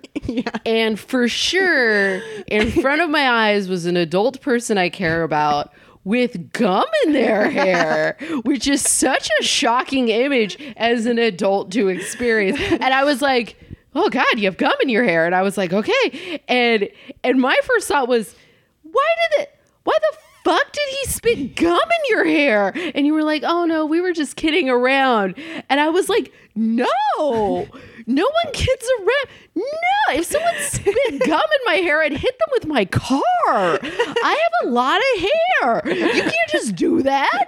Like, like I was just like, I went back to this like ch- child place where I was like, "Don't you dare spit gum, in- g- gum in my hair or cum in my hair. Don't spit anything in my hair." You know, I was like, I really was like upset because that's something that a has happened to every woman yeah it usually when they're children, Yeah. but so rarely as an adults. Yeah. And so you're trying to justify it I being. I okay. everything for everyone else except for myself. If I do one thing wrong, I'm like, I'm Uh, a stupid fucking idiot. Oh, me too. I'm like, oh, I'm a garbage person. I deserve, I deserve everything. But there was just, I just remember that was being such a clear example of what you're talking about. Yeah. Of you just being like, yeah, it totally, it was fine. We were kidding around. I was egging them on. I'm like, what? I remember that too because he didn't mean to spit it in my hair. He was jokingly spitting it towards me. Okay, but okay. And it ended up in my hair, and I didn't even realize it ended up in my hair until I got to your place. And then I told him later, I was like, that gum that you spit at me ended up in my hair. He's like, no, I don't think that was me. I don't think that got in your hair. And What? was like, because so many people spit gum at you on the regs. and I was That's like, you spit gum at me. It disappeared. And then five hours later, I realized there was gum in my hair, and you think that was not you? And he was like, Well, weren't you chewing gum? And I was like, How would it end up from my mouth into my hair? Like, no, I spit out the gum in a trash can like a normal person. That's And a uh, very that's that is a, also a very good example of what he was like is he would do something wrong and then i would be like you did this thing and you'd be like no i didn't you crazy That's that's amazing. That's amazing. And um, by the way, uh, if you're listening to this and you have gum in your hair, coconut oil works way better than peanut butter to get gum out of your hair. yeah it works like we- a charm Works like a great. i thought i was gonna have to cut my hair i was so sad Uh, that was that was a very funny incident. you were such a mom you got the gum out of my hair i showered at your place i wore your clothes and then you just cooked dinner for me and then uh, you and stuart were just like my mom and dad yeah, we had like a family dinner Yeah, in my weird little room. Um, in my house, it was literally like that poor that poor house was just like a hoarder's hovel. It was just like so crazy. I had a similar I had a similar experience. I was we were outside in Norms. I think it was like after a roast battle night, and I was goofing about with two comics. Um, and uh, I usually wear this ring that my mother gave my what was my mother's, and um, we're goofing about, and one of them makes a joke about how I'll take self I'll take other people's abuse. And the other one says, Yeah, it's like I could put a cigarette out on you and you would apologize. I think that's what happened. Mm-hmm. And then he took a cigarette, grabbed my hand, and pantomimed putting a cigarette out on me. However, he thought he pantomimed it. Incidentally, he smashed it into that ring, oh, and the ring heated up and burned my skin mm-hmm. from the cigarette. And we're all kind of, there's a shocked moment. And we're all kind of laughing. And there's a part of me that's like, do not let out the angry rage monster right now. Yeah. Don't do that. Don't let these people know that you can be a Hulk. Um, and then the other part of that is I legitimately liked that person and didn't think that that joke would go so far. Right. And um and also there was uh, the the other person involved in this little rift triangle was very is is was very codependently connected to that other person. So me getting mad at them would mean i got mad at both of them. It would just be the stakes would heighten. So my brain went through this instant filter and i made the quick decision i'm just gonna laugh this comedian putting a cigarette out on my hand essentially off, right? And I told my sponsor about it and she went, "What in the fuck?" and I was like, yeah, I mean, and I did the same thing. I explained it. I was like, well, it was kind of a riff. It went out of control. Da, da, da, da. And there's a thing that we say in, in 12 step programs that uh, your motives count. So, like, your motives really matter. But sometimes, even if your motives are good, your actions are bad, and you're still accountable for your actions. So, you need to kind of apologize. Yeah. And, um, And they didn't apologize. they've never apologized about it um uh which is fine uh but it's it's fine because no because here's because here's why here's why here's why Yeah. um a few years eh, you know flash forward two years or so and i'm going through my own professional stuff and i'm going through my own you know roast battle success and consequent fears and feelings of rejection and all this stuff. And i'm like feeling on the outside of kind of my friend crew and my same sponsor said why are you chasing the friendship of people that once put a cigarette out on your hand? And I laughed so hard, I had to pull over my car mm-hmm. because that was such a real moment for me. I was like, I completely forgot that happened. And she was like, Yeah, like that's a cult. Like, why are you chasing that? That's not worth chasing. Why are you chasing the affections of somebody who spit gum in your hair and then told you you did it? yeah. That's funny. That's very funny. Yeah. Yeah. And I think for me, um, and I Sorry, my stories are going on too long. I'm relating to you very much. I, too. understand. I- I- no, you're not. This is your. I'm interviewing you. These people don't need to hear my shit too I much. think I I was just thinking about this in the car, in the car on my Mm-hmm. way over here that I friendship wise and romantically chase the affection of very emotionally stunted people. Because Oh, yeah. I think in my head, if I can get that person to care about me, I must matter. Interesting. You like it. You see it as a challenge. I get like yeah, I've always like if I see someone who like hates everyone and shuts everyone out, I'm like, "Ooh, I can get in there." Like I bet I can get in their heart and that means I matter, you know? Um I kind of get that a little bit. Yeah. My friend always tells me my favorite. I'm an extrovert whose favorite people are introverts. Um, I also, yeah, I kind of get. I kind of get that a little bit. I also just think for every codependent pot, there is a narcissistic lid. yeah. Those people will find me. Yeah. I will find them. Yeah. And I will have a specific physiological attraction to companionship with this person, romantic friendship, professional. I'll get googly eyes, they'll get googly eyes. And I'm learning to identify that feeling Yeah. and to be like, maybe three feet away. like, maybe we should set up some buffers here. Yeah. But you, you, your interpretation of it is more, I yeah, I really do. And I think it, it probably stems from like my dad. I was constantly chasing his affection, and he was in in my mind as a child. I felt like my dad didn't think I was good enough, or that I like I could never do enough to please him, or that he. Um, I was just always trying to get his approval, and I think he thought at the time withholding that approval was helping me because um, it was motivating um, to withhold his approval, but it just made me feel like my dad thought that I wasn't good enough and that I was unloved or whatever. And so I um, was constantly chasing that approval. And I think I'm still constantly chasing that approval from very emotionally stunted men who withhold their approval from you.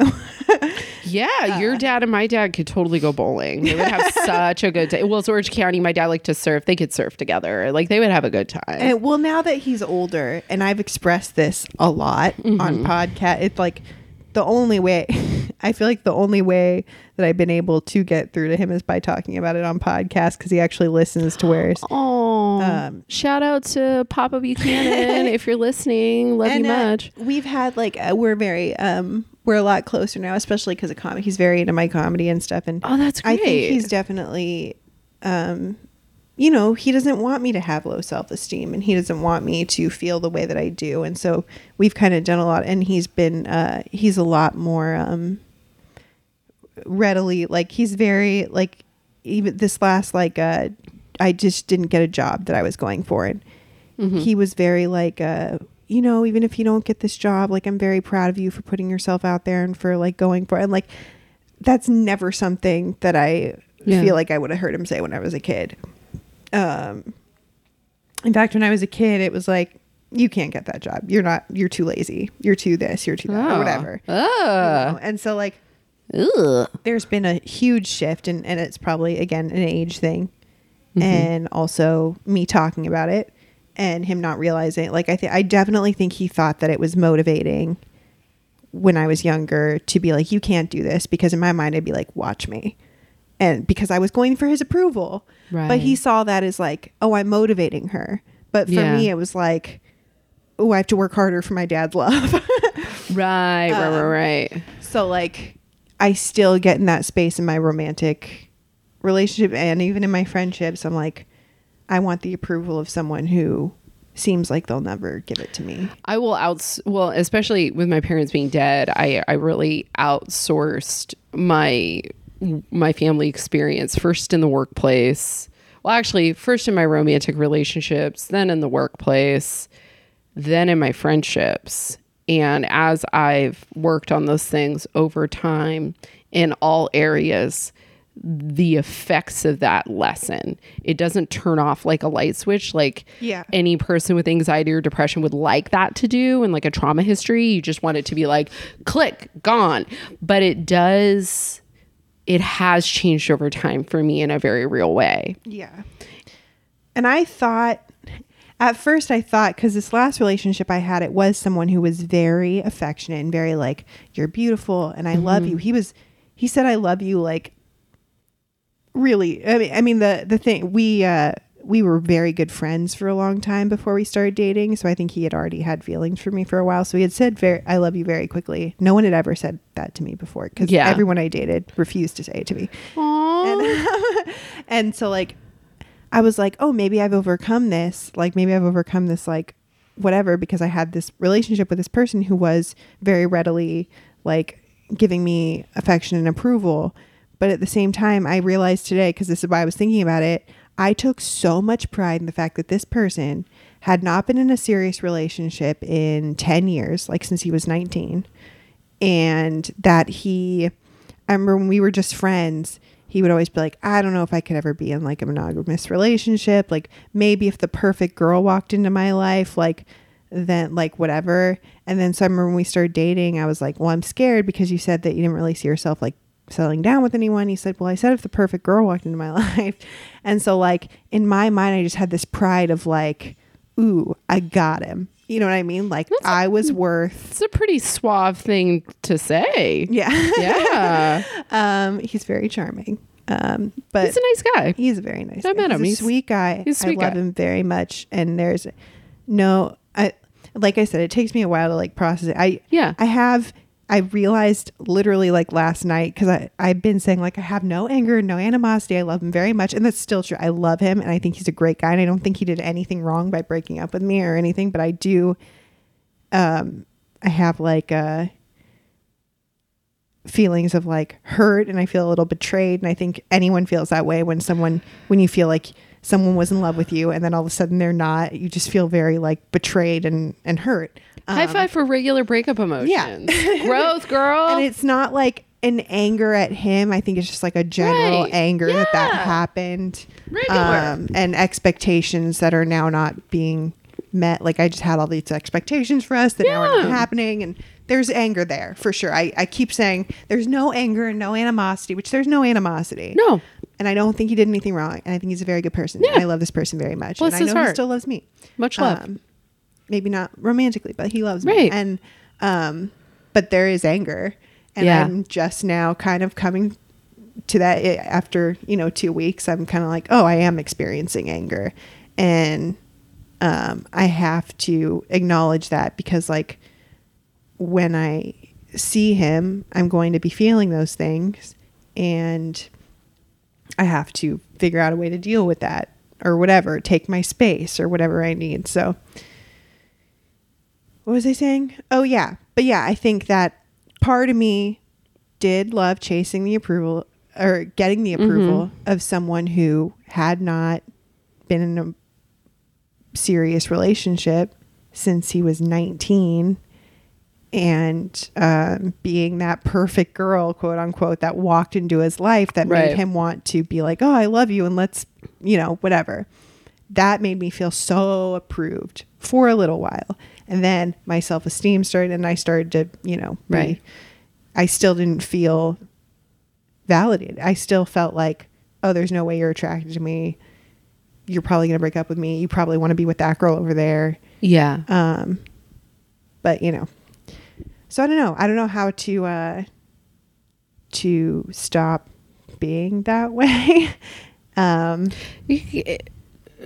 I don't have any insight on that. I have to work on that as well. But I do think it gets better over time too. Yeah. I think that's definitely just trusting that like like when I first got together with my boyfriend, I was like, he looks like a goddamn Disney prince. I was like, do you do you know I look like if we were in a Disney movie and we were both cast in a Disney movie, I would definitely be like a wicked stepmother or shut up, you're Esmeralda, and you know it. I would be like a sister. I, I'm aware that like I that's how I felt. Yeah. And thank you. I'm gonna take that in. I'm gonna take that in. That's how I felt. And um I even tried to write some jokes about it. And the thing about it is that A, I remember him telling me it was when he told me his um, celebrity crush was a much older woman, um, Diane Lane from Under the Tuscan Sun, and um, and I was like, oh, oh, he that's his thing. Yeah. That's his thing. Okay, that's his thing. And then and so that kind of made a little more sense. And then just kind of understanding like attraction's a weird thing and you don't you don't know what obviously that person is attracted to you for whatever reason, but also to understand that you can be attracted to you for whatever reason. Like I love my nose. I love my big long bumpy topographical map nose. I love it. It's a big part of my face. Uh it's it's I think big noses are attractive. a thi- see I really do. That's and the thing. maybe that's because I'm in, for some reason like very attracted to Jewish men. but like, um, hey you know what like that's like like there's got to be things about yourself like when you looked in the mirror and you were like you know what you took a picture you were like no this is a good little titty Yeah. i like this titty there's things there's things about like a face or like whatever that like people think like oh that isn't attractive about myself but like there's stuff that gives you character and like I love a good like tooth gap. a tooth gap is a cute people thing who have a mm-hmm. gap in front of their Yeah. teeth. Like I know people who are very insecure about it, and I'm like, oh my god, I think that's the cutest thing in the world. Like I love a good tooth gap. yeah i mean shout out to anna paquin and that tooth gap Yeah, shout out to shout out rip madonna's tooth gap like yeah yeah Dude, I think if you have a tooth gap, you should never get it fixed because it's I mean, I thing. guess if it makes you feel more confident, but I think it's the most adorable thing when someone smiles and they have a tooth. There's just things that give your face character. Like if you're too mm-hmm. perfect, like who cares? i love me i love me some freckles Yes, i love a freckle I used to. Mm-hmm. I had freckles as a kid that kind of went across like my nose and like up here. So cute. And I hated them. And like the minute I could wear makeup, I wanted to cover them up. And now they're like gone because I'm older and they just like kind of went away. I- Yeah. like I guess like during the summer they'll still like kind of come out. But Yeah. like they're not like they used to be all the way across my face. And I used to hate them. And now I'm like, oh, I wish I had those back because that's so cute. See, it's it's it's all a thing of like self. I think that's the real the real thing is like self acceptance and self forgiveness are so important. Yeah. What is the weirdest apology you've ever made or amends you've ever made, or hardest or strangest or funnest, whatever, most notable amends of note? amends wow um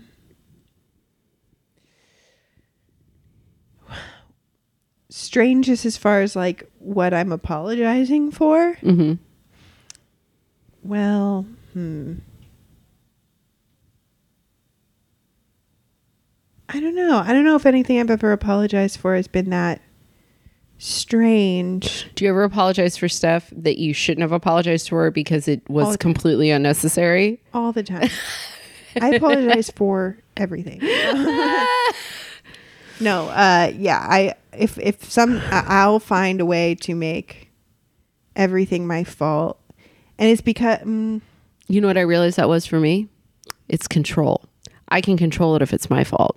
I can make it better if it's my fault, yes, but it's not. Yes. And I it's a false sense of control. There's no way it doesn't go away. In fact, I make it weirder and that person probably will never see the error of their ways. Yeah. When I go through, I think when I go through um, a breakup, I apologize a lot because I think in that, if I get, if, especially if I get dumped, if I get rejected, I find a way to apologize for something because I'm like, um, if I take responsibility for something I did or whatever, then it, yeah, it does give me because I think when you're getting dumped, there, you have no control. You're heartbroken. Yeah. You're, um, there's nothing you can do to Right. change their mind to get them back. You're going through all this hurt, and there's nothing you can do about it except for let time heal it. Right. But if you can find something to be like, well, maybe this is something I did wrong in the relationship, or mm-hmm. maybe this is something that I can change mm-hmm. about myself. Mm-hmm. If I can find that thing, then I, yeah, I have some kind of control. So, like, uh, You I've- ever do one where it gets weird, where you're apologizing for some shit you shouldn't apologize for and people just look at you crazy?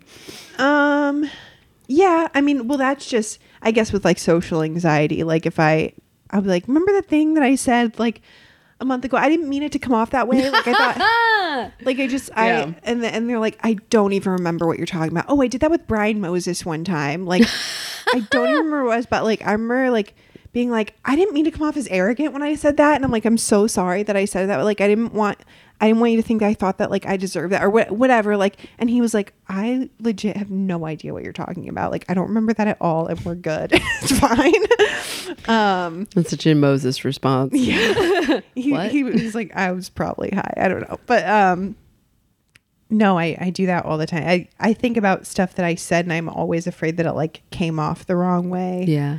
Um, and I think that's the biggest thing that I apologize for a lot. But yeah, I'll also I apologize for my depression a lot. I'll say I'm sorry for crying a lot.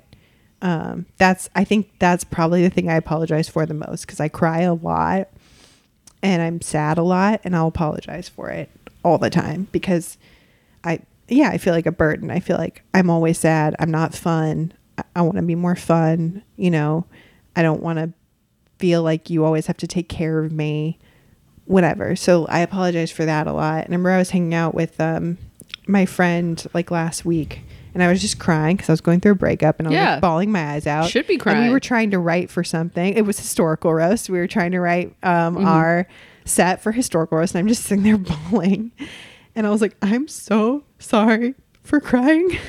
And he, he was like nicole i don't want you to take this the wrong way uh, you're very yeah i love you with all my heart. You're one of my dearest friends. And whenever we hang out i know there's gonna there's like a 30% chance you're gonna cry and that's fine. And, like- and he's right. I cry Yeah. a lot and i apologize for it a lot because i think people get very uncomfortable when people cry. And i'm very comfortable crying in front of people but i know that that it makes some people very uncomfortable especially to see a woman cry Yeah. and uh so i apologize for it a lot i think and people are always like don't it's you're allowed to cry you're allowed to be sad it's Yeah. okay but i think i always feel like such a burden um because i'm sad uh that yeah i don't know yeah. It's funny. yeah Yeah. Good public cry. Yeah. Oh God. I was talking about this to my therapist too. I was like, I think is it like inappropriate that I cry in public as much as I do? And she's like, Well, like you don't want to be, you know, like Yeah. Well, what do you get out of it? I think like I'm I'm just not very in control of my emotions. Mm. I'm just not So there's no like premeditation there or like yeah, and like like you said, I take everything I feel as fact, and like I'm not good at I'm not good at like being like okay, I feel this way, and that's okay, and I'm gonna like I'm like Yeah. I feel this way, and I have to show it right now. Like, Yeah. And there have been times where just like I'm going throughout the day and I want to cry and I want to cry and then I'll walk into like uh there like uh I don't know. I, I'm trying to think of like an example. Like I'll this is a good example because this has never happened. But like I'll walk into a place and I'll be like I'll order something and I'm like we're out of that. And I'll just be like, oh my god, like I like I'll just start crying and they're like what the fuck and I'm like. I just have had a really hard day, and like Yeah. the person behind the counter is like, I don't know what to do.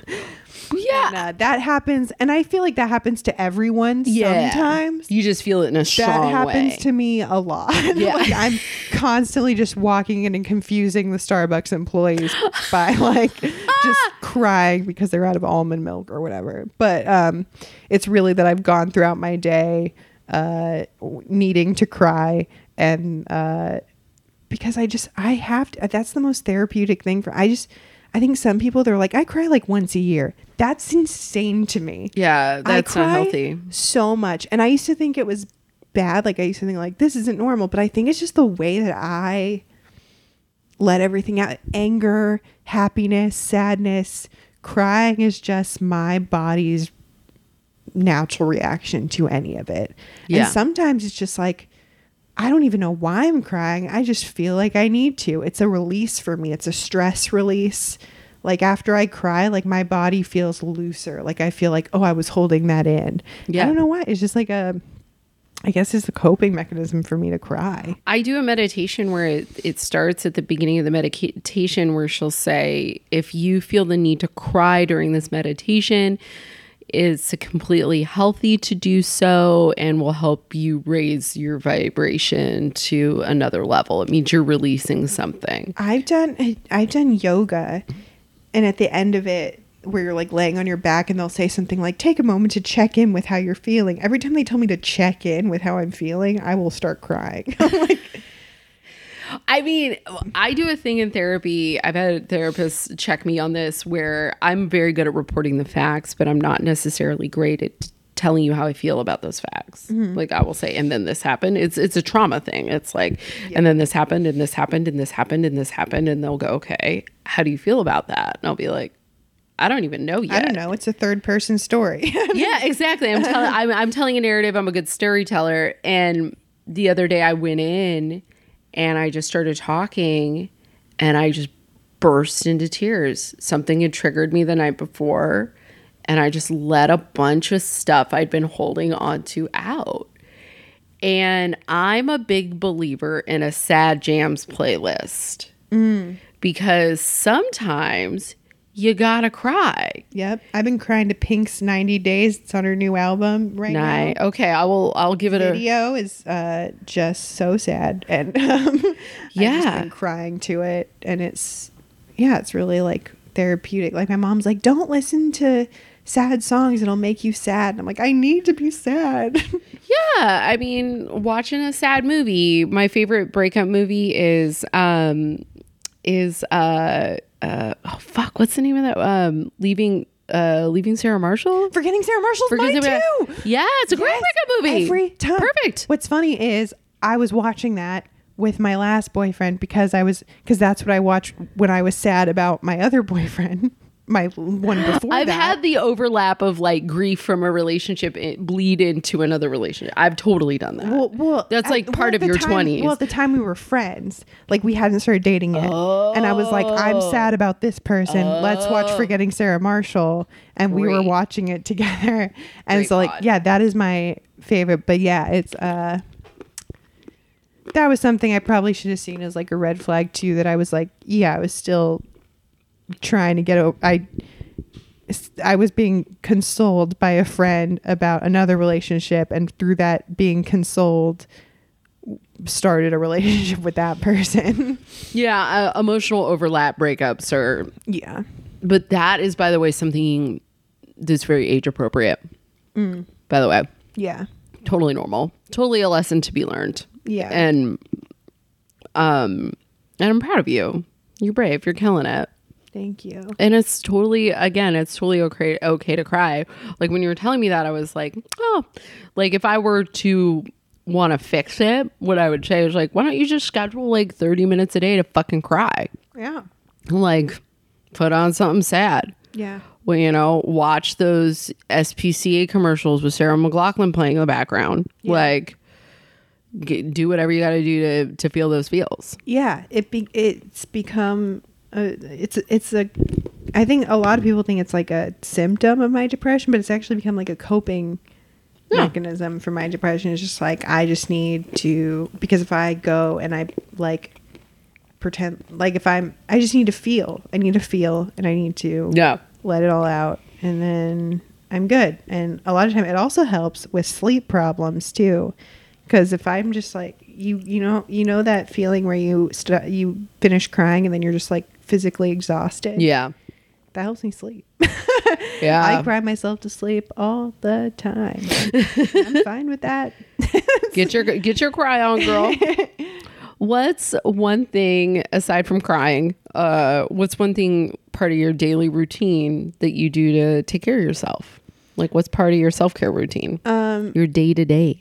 lately so i think i neglected a routine for a really long time and that's why i kind of fell backwards Is i was just kind of like wake up So easy and to then do. be like i'm just gonna go back to sleep because i have nothing to do today especially when because like i had a writing job and then that ended and then i had no job and then i would do comedy at night so when you have no routine during the day like it's so easy to be like just so depressed like because Yeah. you're you you're just like well, what do i have to do today i'm just going to lay in bed or watch tv or you know whatever and so um i i neglected a routine for a really long time and i think now because you know going through like the hurt and the heartbreak i'm like well i need to distract myself or else I'm going to just I just have to feel this and that sucks. Yeah. Which feeling is okay, but like you can't just like wallow all day in Yeah, you got to brush your teeth you know, and like walk outside every once in a So what's been really helpful is getting back into a routine. So I think I've been trying to work out and I think that's been really helpful. Um and then once a day reach out to a friend in some way. I've been getting really into phone calls. I used to hate talking on the phone. I used That's to hate it. question I ask people at the beginning of friendships Are you a text person or a call person?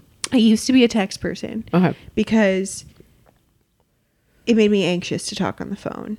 Okay. and because I couldn't like when you text, you can think about what you're gonna say, you know, and you can Mm. like mull it over and like uh, craft a response and whatever. Mm-hmm. But I I started to have friends who started calling me a lot. Joe Dosh is one of those people. Mhm. He'll just call me to check in sometimes. Um, yeah, and I just started to have these, and then I noticed like how much better I would feel after just like maybe like thirty minutes to an hour of just like talking to a friend, and um, so I think that's become kind of part of my routine. Is like if I'm feeling, you know, down or so, I'm just like, oh, I'm gonna call a friend today, Right. And so I think that's been really helpful too. Um, exercise and phone calls. I love that. Become I love part that. of my self care routine. I'm a, I'm a call person too. And I remember when I have a really good friend, um, Jared, shout out, he's been on the pod. Ooh, I love Jared. Um, when he, um, when we first got together as friends, I asked him, Are you a text person or a call person? And he called me right away. And he was like, What are you doing? I was like, I'm on a treadmill right now. And he was like, Oh, okay. And we just like talked while I walked on the treadmill. And yeah. um now we're like gym buddies and you know hang out all the time and I, I probably don't go a day without talking to him like it's weird if we don't talk to each other and i think that that is uh it's valuable it's it's important to have connection with people Yeah. in your life and it's it gets very easy to be very uh, acquaintance oriented with most of the people in our lives Yeah. And that makes me feel really lonely. yeah When I, there are times out here where I feel like, yeah, everyone's just kind of like an acquaintance. Nobody really cares. Like it, you get in that mode where you're just like, you feel so alone even when you're surrounded by people. Mhm. And I think calling people has helped that for me. And like, yeah Um, so, yeah, I think it's really important to have like close friendships where you're, you know, checking in on each other, even if it's not like all the time. When I Yeah. get a phone call from someone I haven't heard from in a while, like it makes me so happy. like yeah yesterday, Connor called me and I hadn't talked to him in like a month, and Mhm. like we talked for two hours, and I felt Aw. so much better after because I don't know. Yeah, I was just feeling very disconnected from everyone and trying to deal with all this like pain on my own. And because I think when you get out of a relationship, you realize like that was kind of your whole, not your whole deal, but Mhm. like you saw, especially when you live with that person, you see them every day. That's the person you go to when you're sad. yeah That's the person you talk to when something cool happens. Mhm. So then when you lose that person, you're like, oh no, yeah this cool thing happened. I have no one to tell about it. Or like, um, I'm sad. Who do I talk to about it? And so it's just, you have to, when you're going through those rough times, you have to find the people that you can reach out to, even if it's someone you haven't talked to in a while. And it can feel good to reconnect with someone that you haven't, yeah you know, talked to in a while. Yeah. And it, it's nice that folks are reaching out to you going through a hard time. You know, like I've experienced both things. I've had folks reach out to me and then I've had hard times where folks didn't. Yeah, where people, and I, And it's hard and it's it's tough. sometimes the people closest to you are the people who I was talking to this with my friend Davina the other day. So, like you notice when you go through a really rough time, sometimes the people who are really there for you are people who aren't even really that close to you. right. And I don't know if it's because if they're really close to you, it's more difficult for them to deal with. I don't know. Well, what I realized for me is that um a lot of people just didn't know how to show up for me. Yeah. I think I think people know how to deal with breakup pain and like certain types of pain. They didn't know how to deal with what the type of pain I was going through, and I think that sometimes folks don't know how to show up. Yeah. Yeah. I think it make um, people get uncomfortable Yeah. with that kind of stuff. yeah. Or they feel guilty or just whatever Right. their BS is. Or if like or sometimes there's really nothing like you said they don't know how to show up for you. Like there's nothing immediate they can do to fix things. I think especially guys, they just want to like fix everything. right. So if there's nothing they can do to fix the problem, then they don't know what the fuck they're supposed to do, and it makes them very uncomfortable.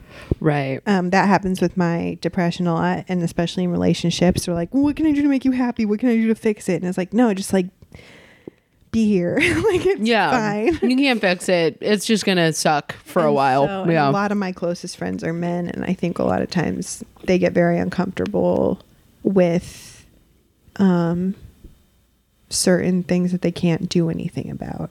You know, yeah. so Yeah. it's hard. What's your relationship with a higher power? You know, I um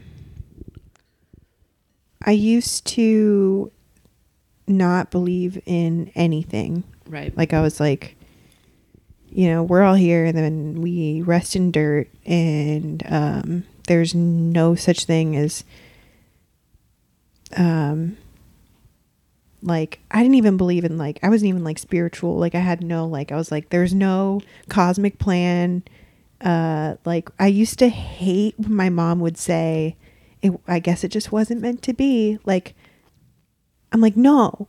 Like if you want something to happen, you make it happen. like it just I I hated that like You can put in the footwork, but you can't control the outcome. she would say it for everything. Like if we wanted to get ice cream as a kid and we went and the place was closed, she'd be like, "I guess it just wasn't meant to be." And I'm like, "No, then we go to a different ice cream place." like, like, if if this place is closed, we go to a different ice cream place. You just say we just weren't meant to get ice cream. It made me so mad.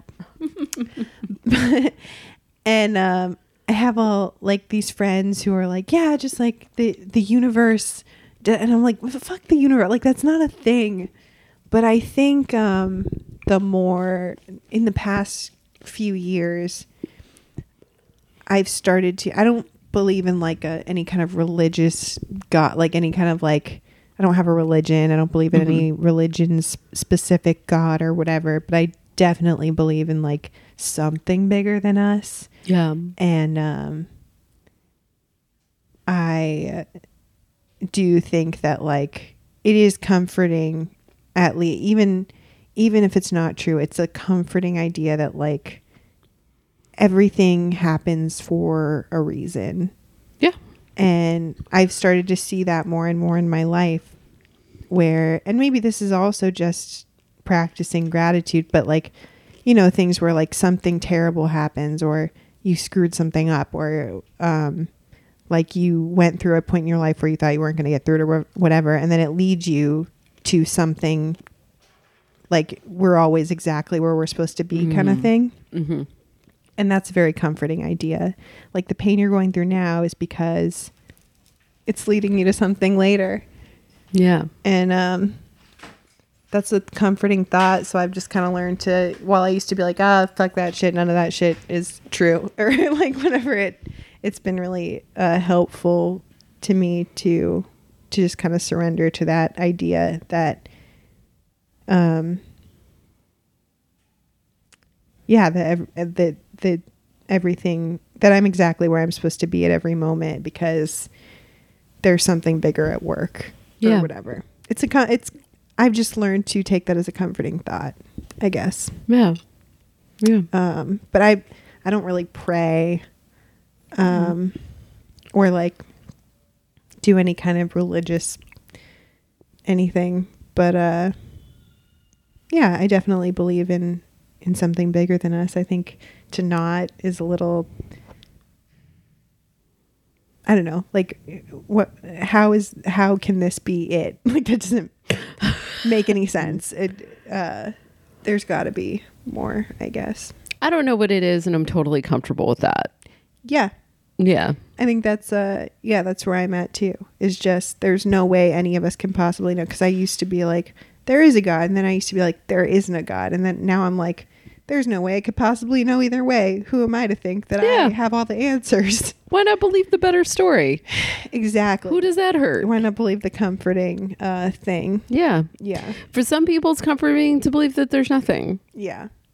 Yeah. I think that for a long time, the reason I was so like, no, there is no God, there is no higher power, is because I thought of God as like a religious thing. And I thought that, you know, people within religion were so against certain thing like you know like the the god that like the bible portrays or ever like if i'm like well if if god hates gay people or if god hates this person then like fuck that Like, Right.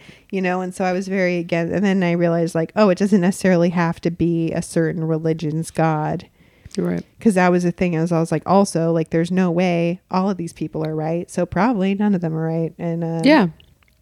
and God doesn't exist but yeah then I realized like yeah you can have your own and I know they talk about that in programs and stuff Mhm. it's like your higher power is whatever you perceive it to be you know Yeah. um it can be you like you you can kind of be your own I don't know like uh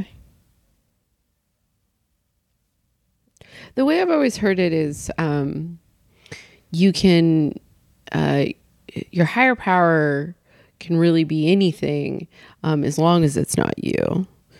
Um, but it could be a feeling that you experience. Yeah. It could be your, my, I had a sponsor call it her true north, like a compass. Like she had an internal compass. And um, as long as it's not like, I, I think that's sort of the basis of addiction usually for most people whatever that thing they're addicted to is is that they are in control and making those decisions. But one of the things they say in the program i go to is is um, my best thinking got me here. So why not surrender to something else whatever that thing may be?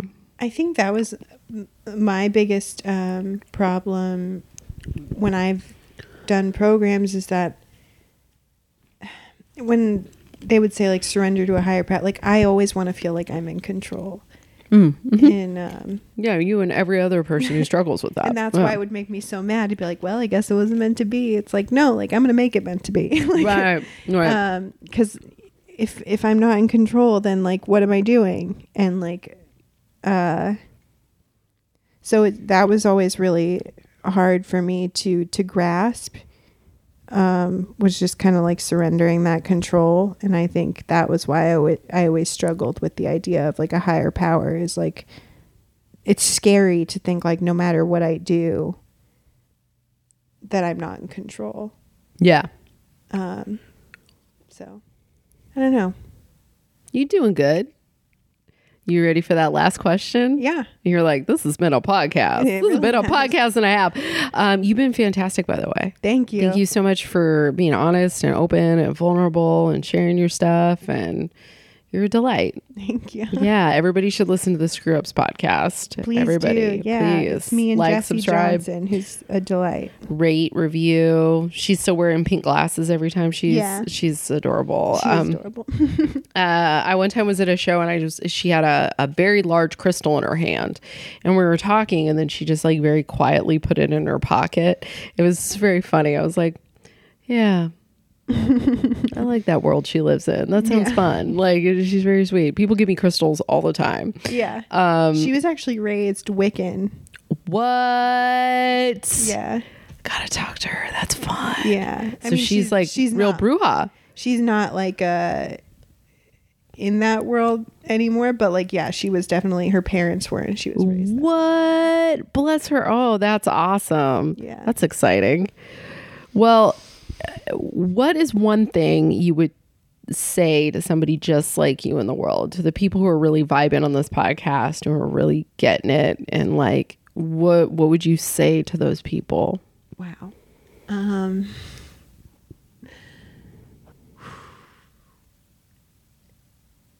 That's hard cuz it's something I should be saying to myself, I guess. Um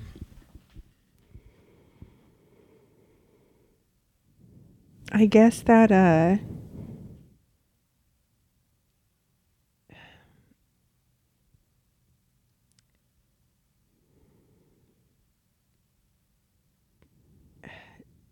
don't take life too seriously. I think first of all, it's all just a silly game. Just play the game. Think, uh, Have fun playing the game.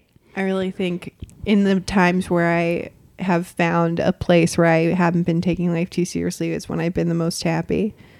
Um, I think it, um, your emotions are not you. You aren't defined by being like a, you know, s- sad whoever. also, people will still care about you and be there for you if you're not sad. Like you don't have to be sad for people to um, care about you in your life because I think that's a It's like an attention seeking thing for I- you. Mm-hmm. Yeah, I think it's a it's a mechanism that I use to prove to myself that people still care about me or to feel connected to people. Because when you're in pain or when when you're in distress, people run to you and they um And the trick is, is it works. It's effective. However, then you you're committed to being sad girl. Yep. And um, people should want to be around you and be there for you when you're happy and at your best. And if they're not, Yeah. then they're not truly, you know, your friends or your, you know, yeah. and that's okay. and um, Yeah. I think that's a big thing. It works both ways, by the way. Like if one is, if they ca- if they characterize themselves as like fun, happy, supportive, like I tend to do, people should also want to be around you when things are maybe a little hard Yep. too. So it's like, I think the pendulum, the the people pleasing or the lack of like auth- not authenticity but like attention seeking nature mm-hmm. works the pendulum swings both ways and it's Yeah. probably the exact same mm-hmm. the exact same behavior and it's totally normal you know Absolutely. You know, and just- I, I want to make sure that I don't like not take because I think most of the people I spend most of my time with are caretakers and are like Mm. they like taking care of people and they like yeah whatever and um I want to make sure that I'm not taking advantage of that ever yeah because I think sometimes I might um and I think part of it's probably an age thing, like a maturity thing. Like I'm like, oh, I'm still a child, and like, Yeah. you know, I'm in my 20s and I'm a Yeah. mess. Take care of me. yeah But it's, it's easier to nurture a puppy than an old dog Eventually, that ain't cute anymore, Uh-huh. and I think it's starting to get to the point where it's not cute. And so, like, I'm like, I gotta take care of myself. it'll get uncute and then and then somewhere in your 30s it'll get cute again and then it'll get uncute really quick Yeah, Yeah. I don't want to be like I. I've been watching Girls. Like I've been rewatching Girls. Did you ever watch that show? yeah And it's just like, I hate how much I identify with some of those characters because they're so unlikable and so entitled and so like, and not, you know, I think they're exaggerated forms of that, but there are Right. certain moments where I'm like, ooh, like, uh, if that's me, I gotta stop. like, you know what I mean? Yeah, I, I probably felt that way about Fleabag, and I've if only you seen watch, a pilot of that um, show, but it's great. yeah, it's sort of like it's sort of like all those girls' issues crammed into one person, but like in their thirties, like in their mid to late thirties, which is where I'm at, and I, I get it. I'm like, oh yeah, you gotta at some point you gotta slow that you gotta slow that shit down, you Yeah. know, like, um, but yeah, you're awesome. Thank, you so much for doing this podcast. Of course, thank you for having me. Where can people find you? Um, at Nicole Becannon, B E C A N N O N, on both Twitter and Instagram. Um, listen to Screw Ups podcast, and Yeah. Uh, people can find me at Anna V is fun on Twitter and Instagram. You can also find me at AnnaValenzuela.com for all my show dates. Um, I will be in Malaysia in Ooh. October. Um, probably going to be in Tokyo. Um, for all you for all you roast battle Jet fans out there. yeah, this is gonna be fucking crazy. Um, and uh, um, I'm gonna be in Colorado in a couple of weeks, so stay tuned for that. Probably when this drops, I'll be in Colorado, uh, Denver. So pay attention for that. Um, uh, blah, blah, blah, blah. Uh, other podcasts, Brew Jaw Jaw podcast, um, listen to everything on the Unpops Network. Please uh, support the fam. And um, Nicole, how we end this every time, as we say, if you haven't heard this today, I love you. Aww. And if you're listening to this podcast and you haven't heard this today, we love you. Love you. Bye. I got so self conscious with Luke.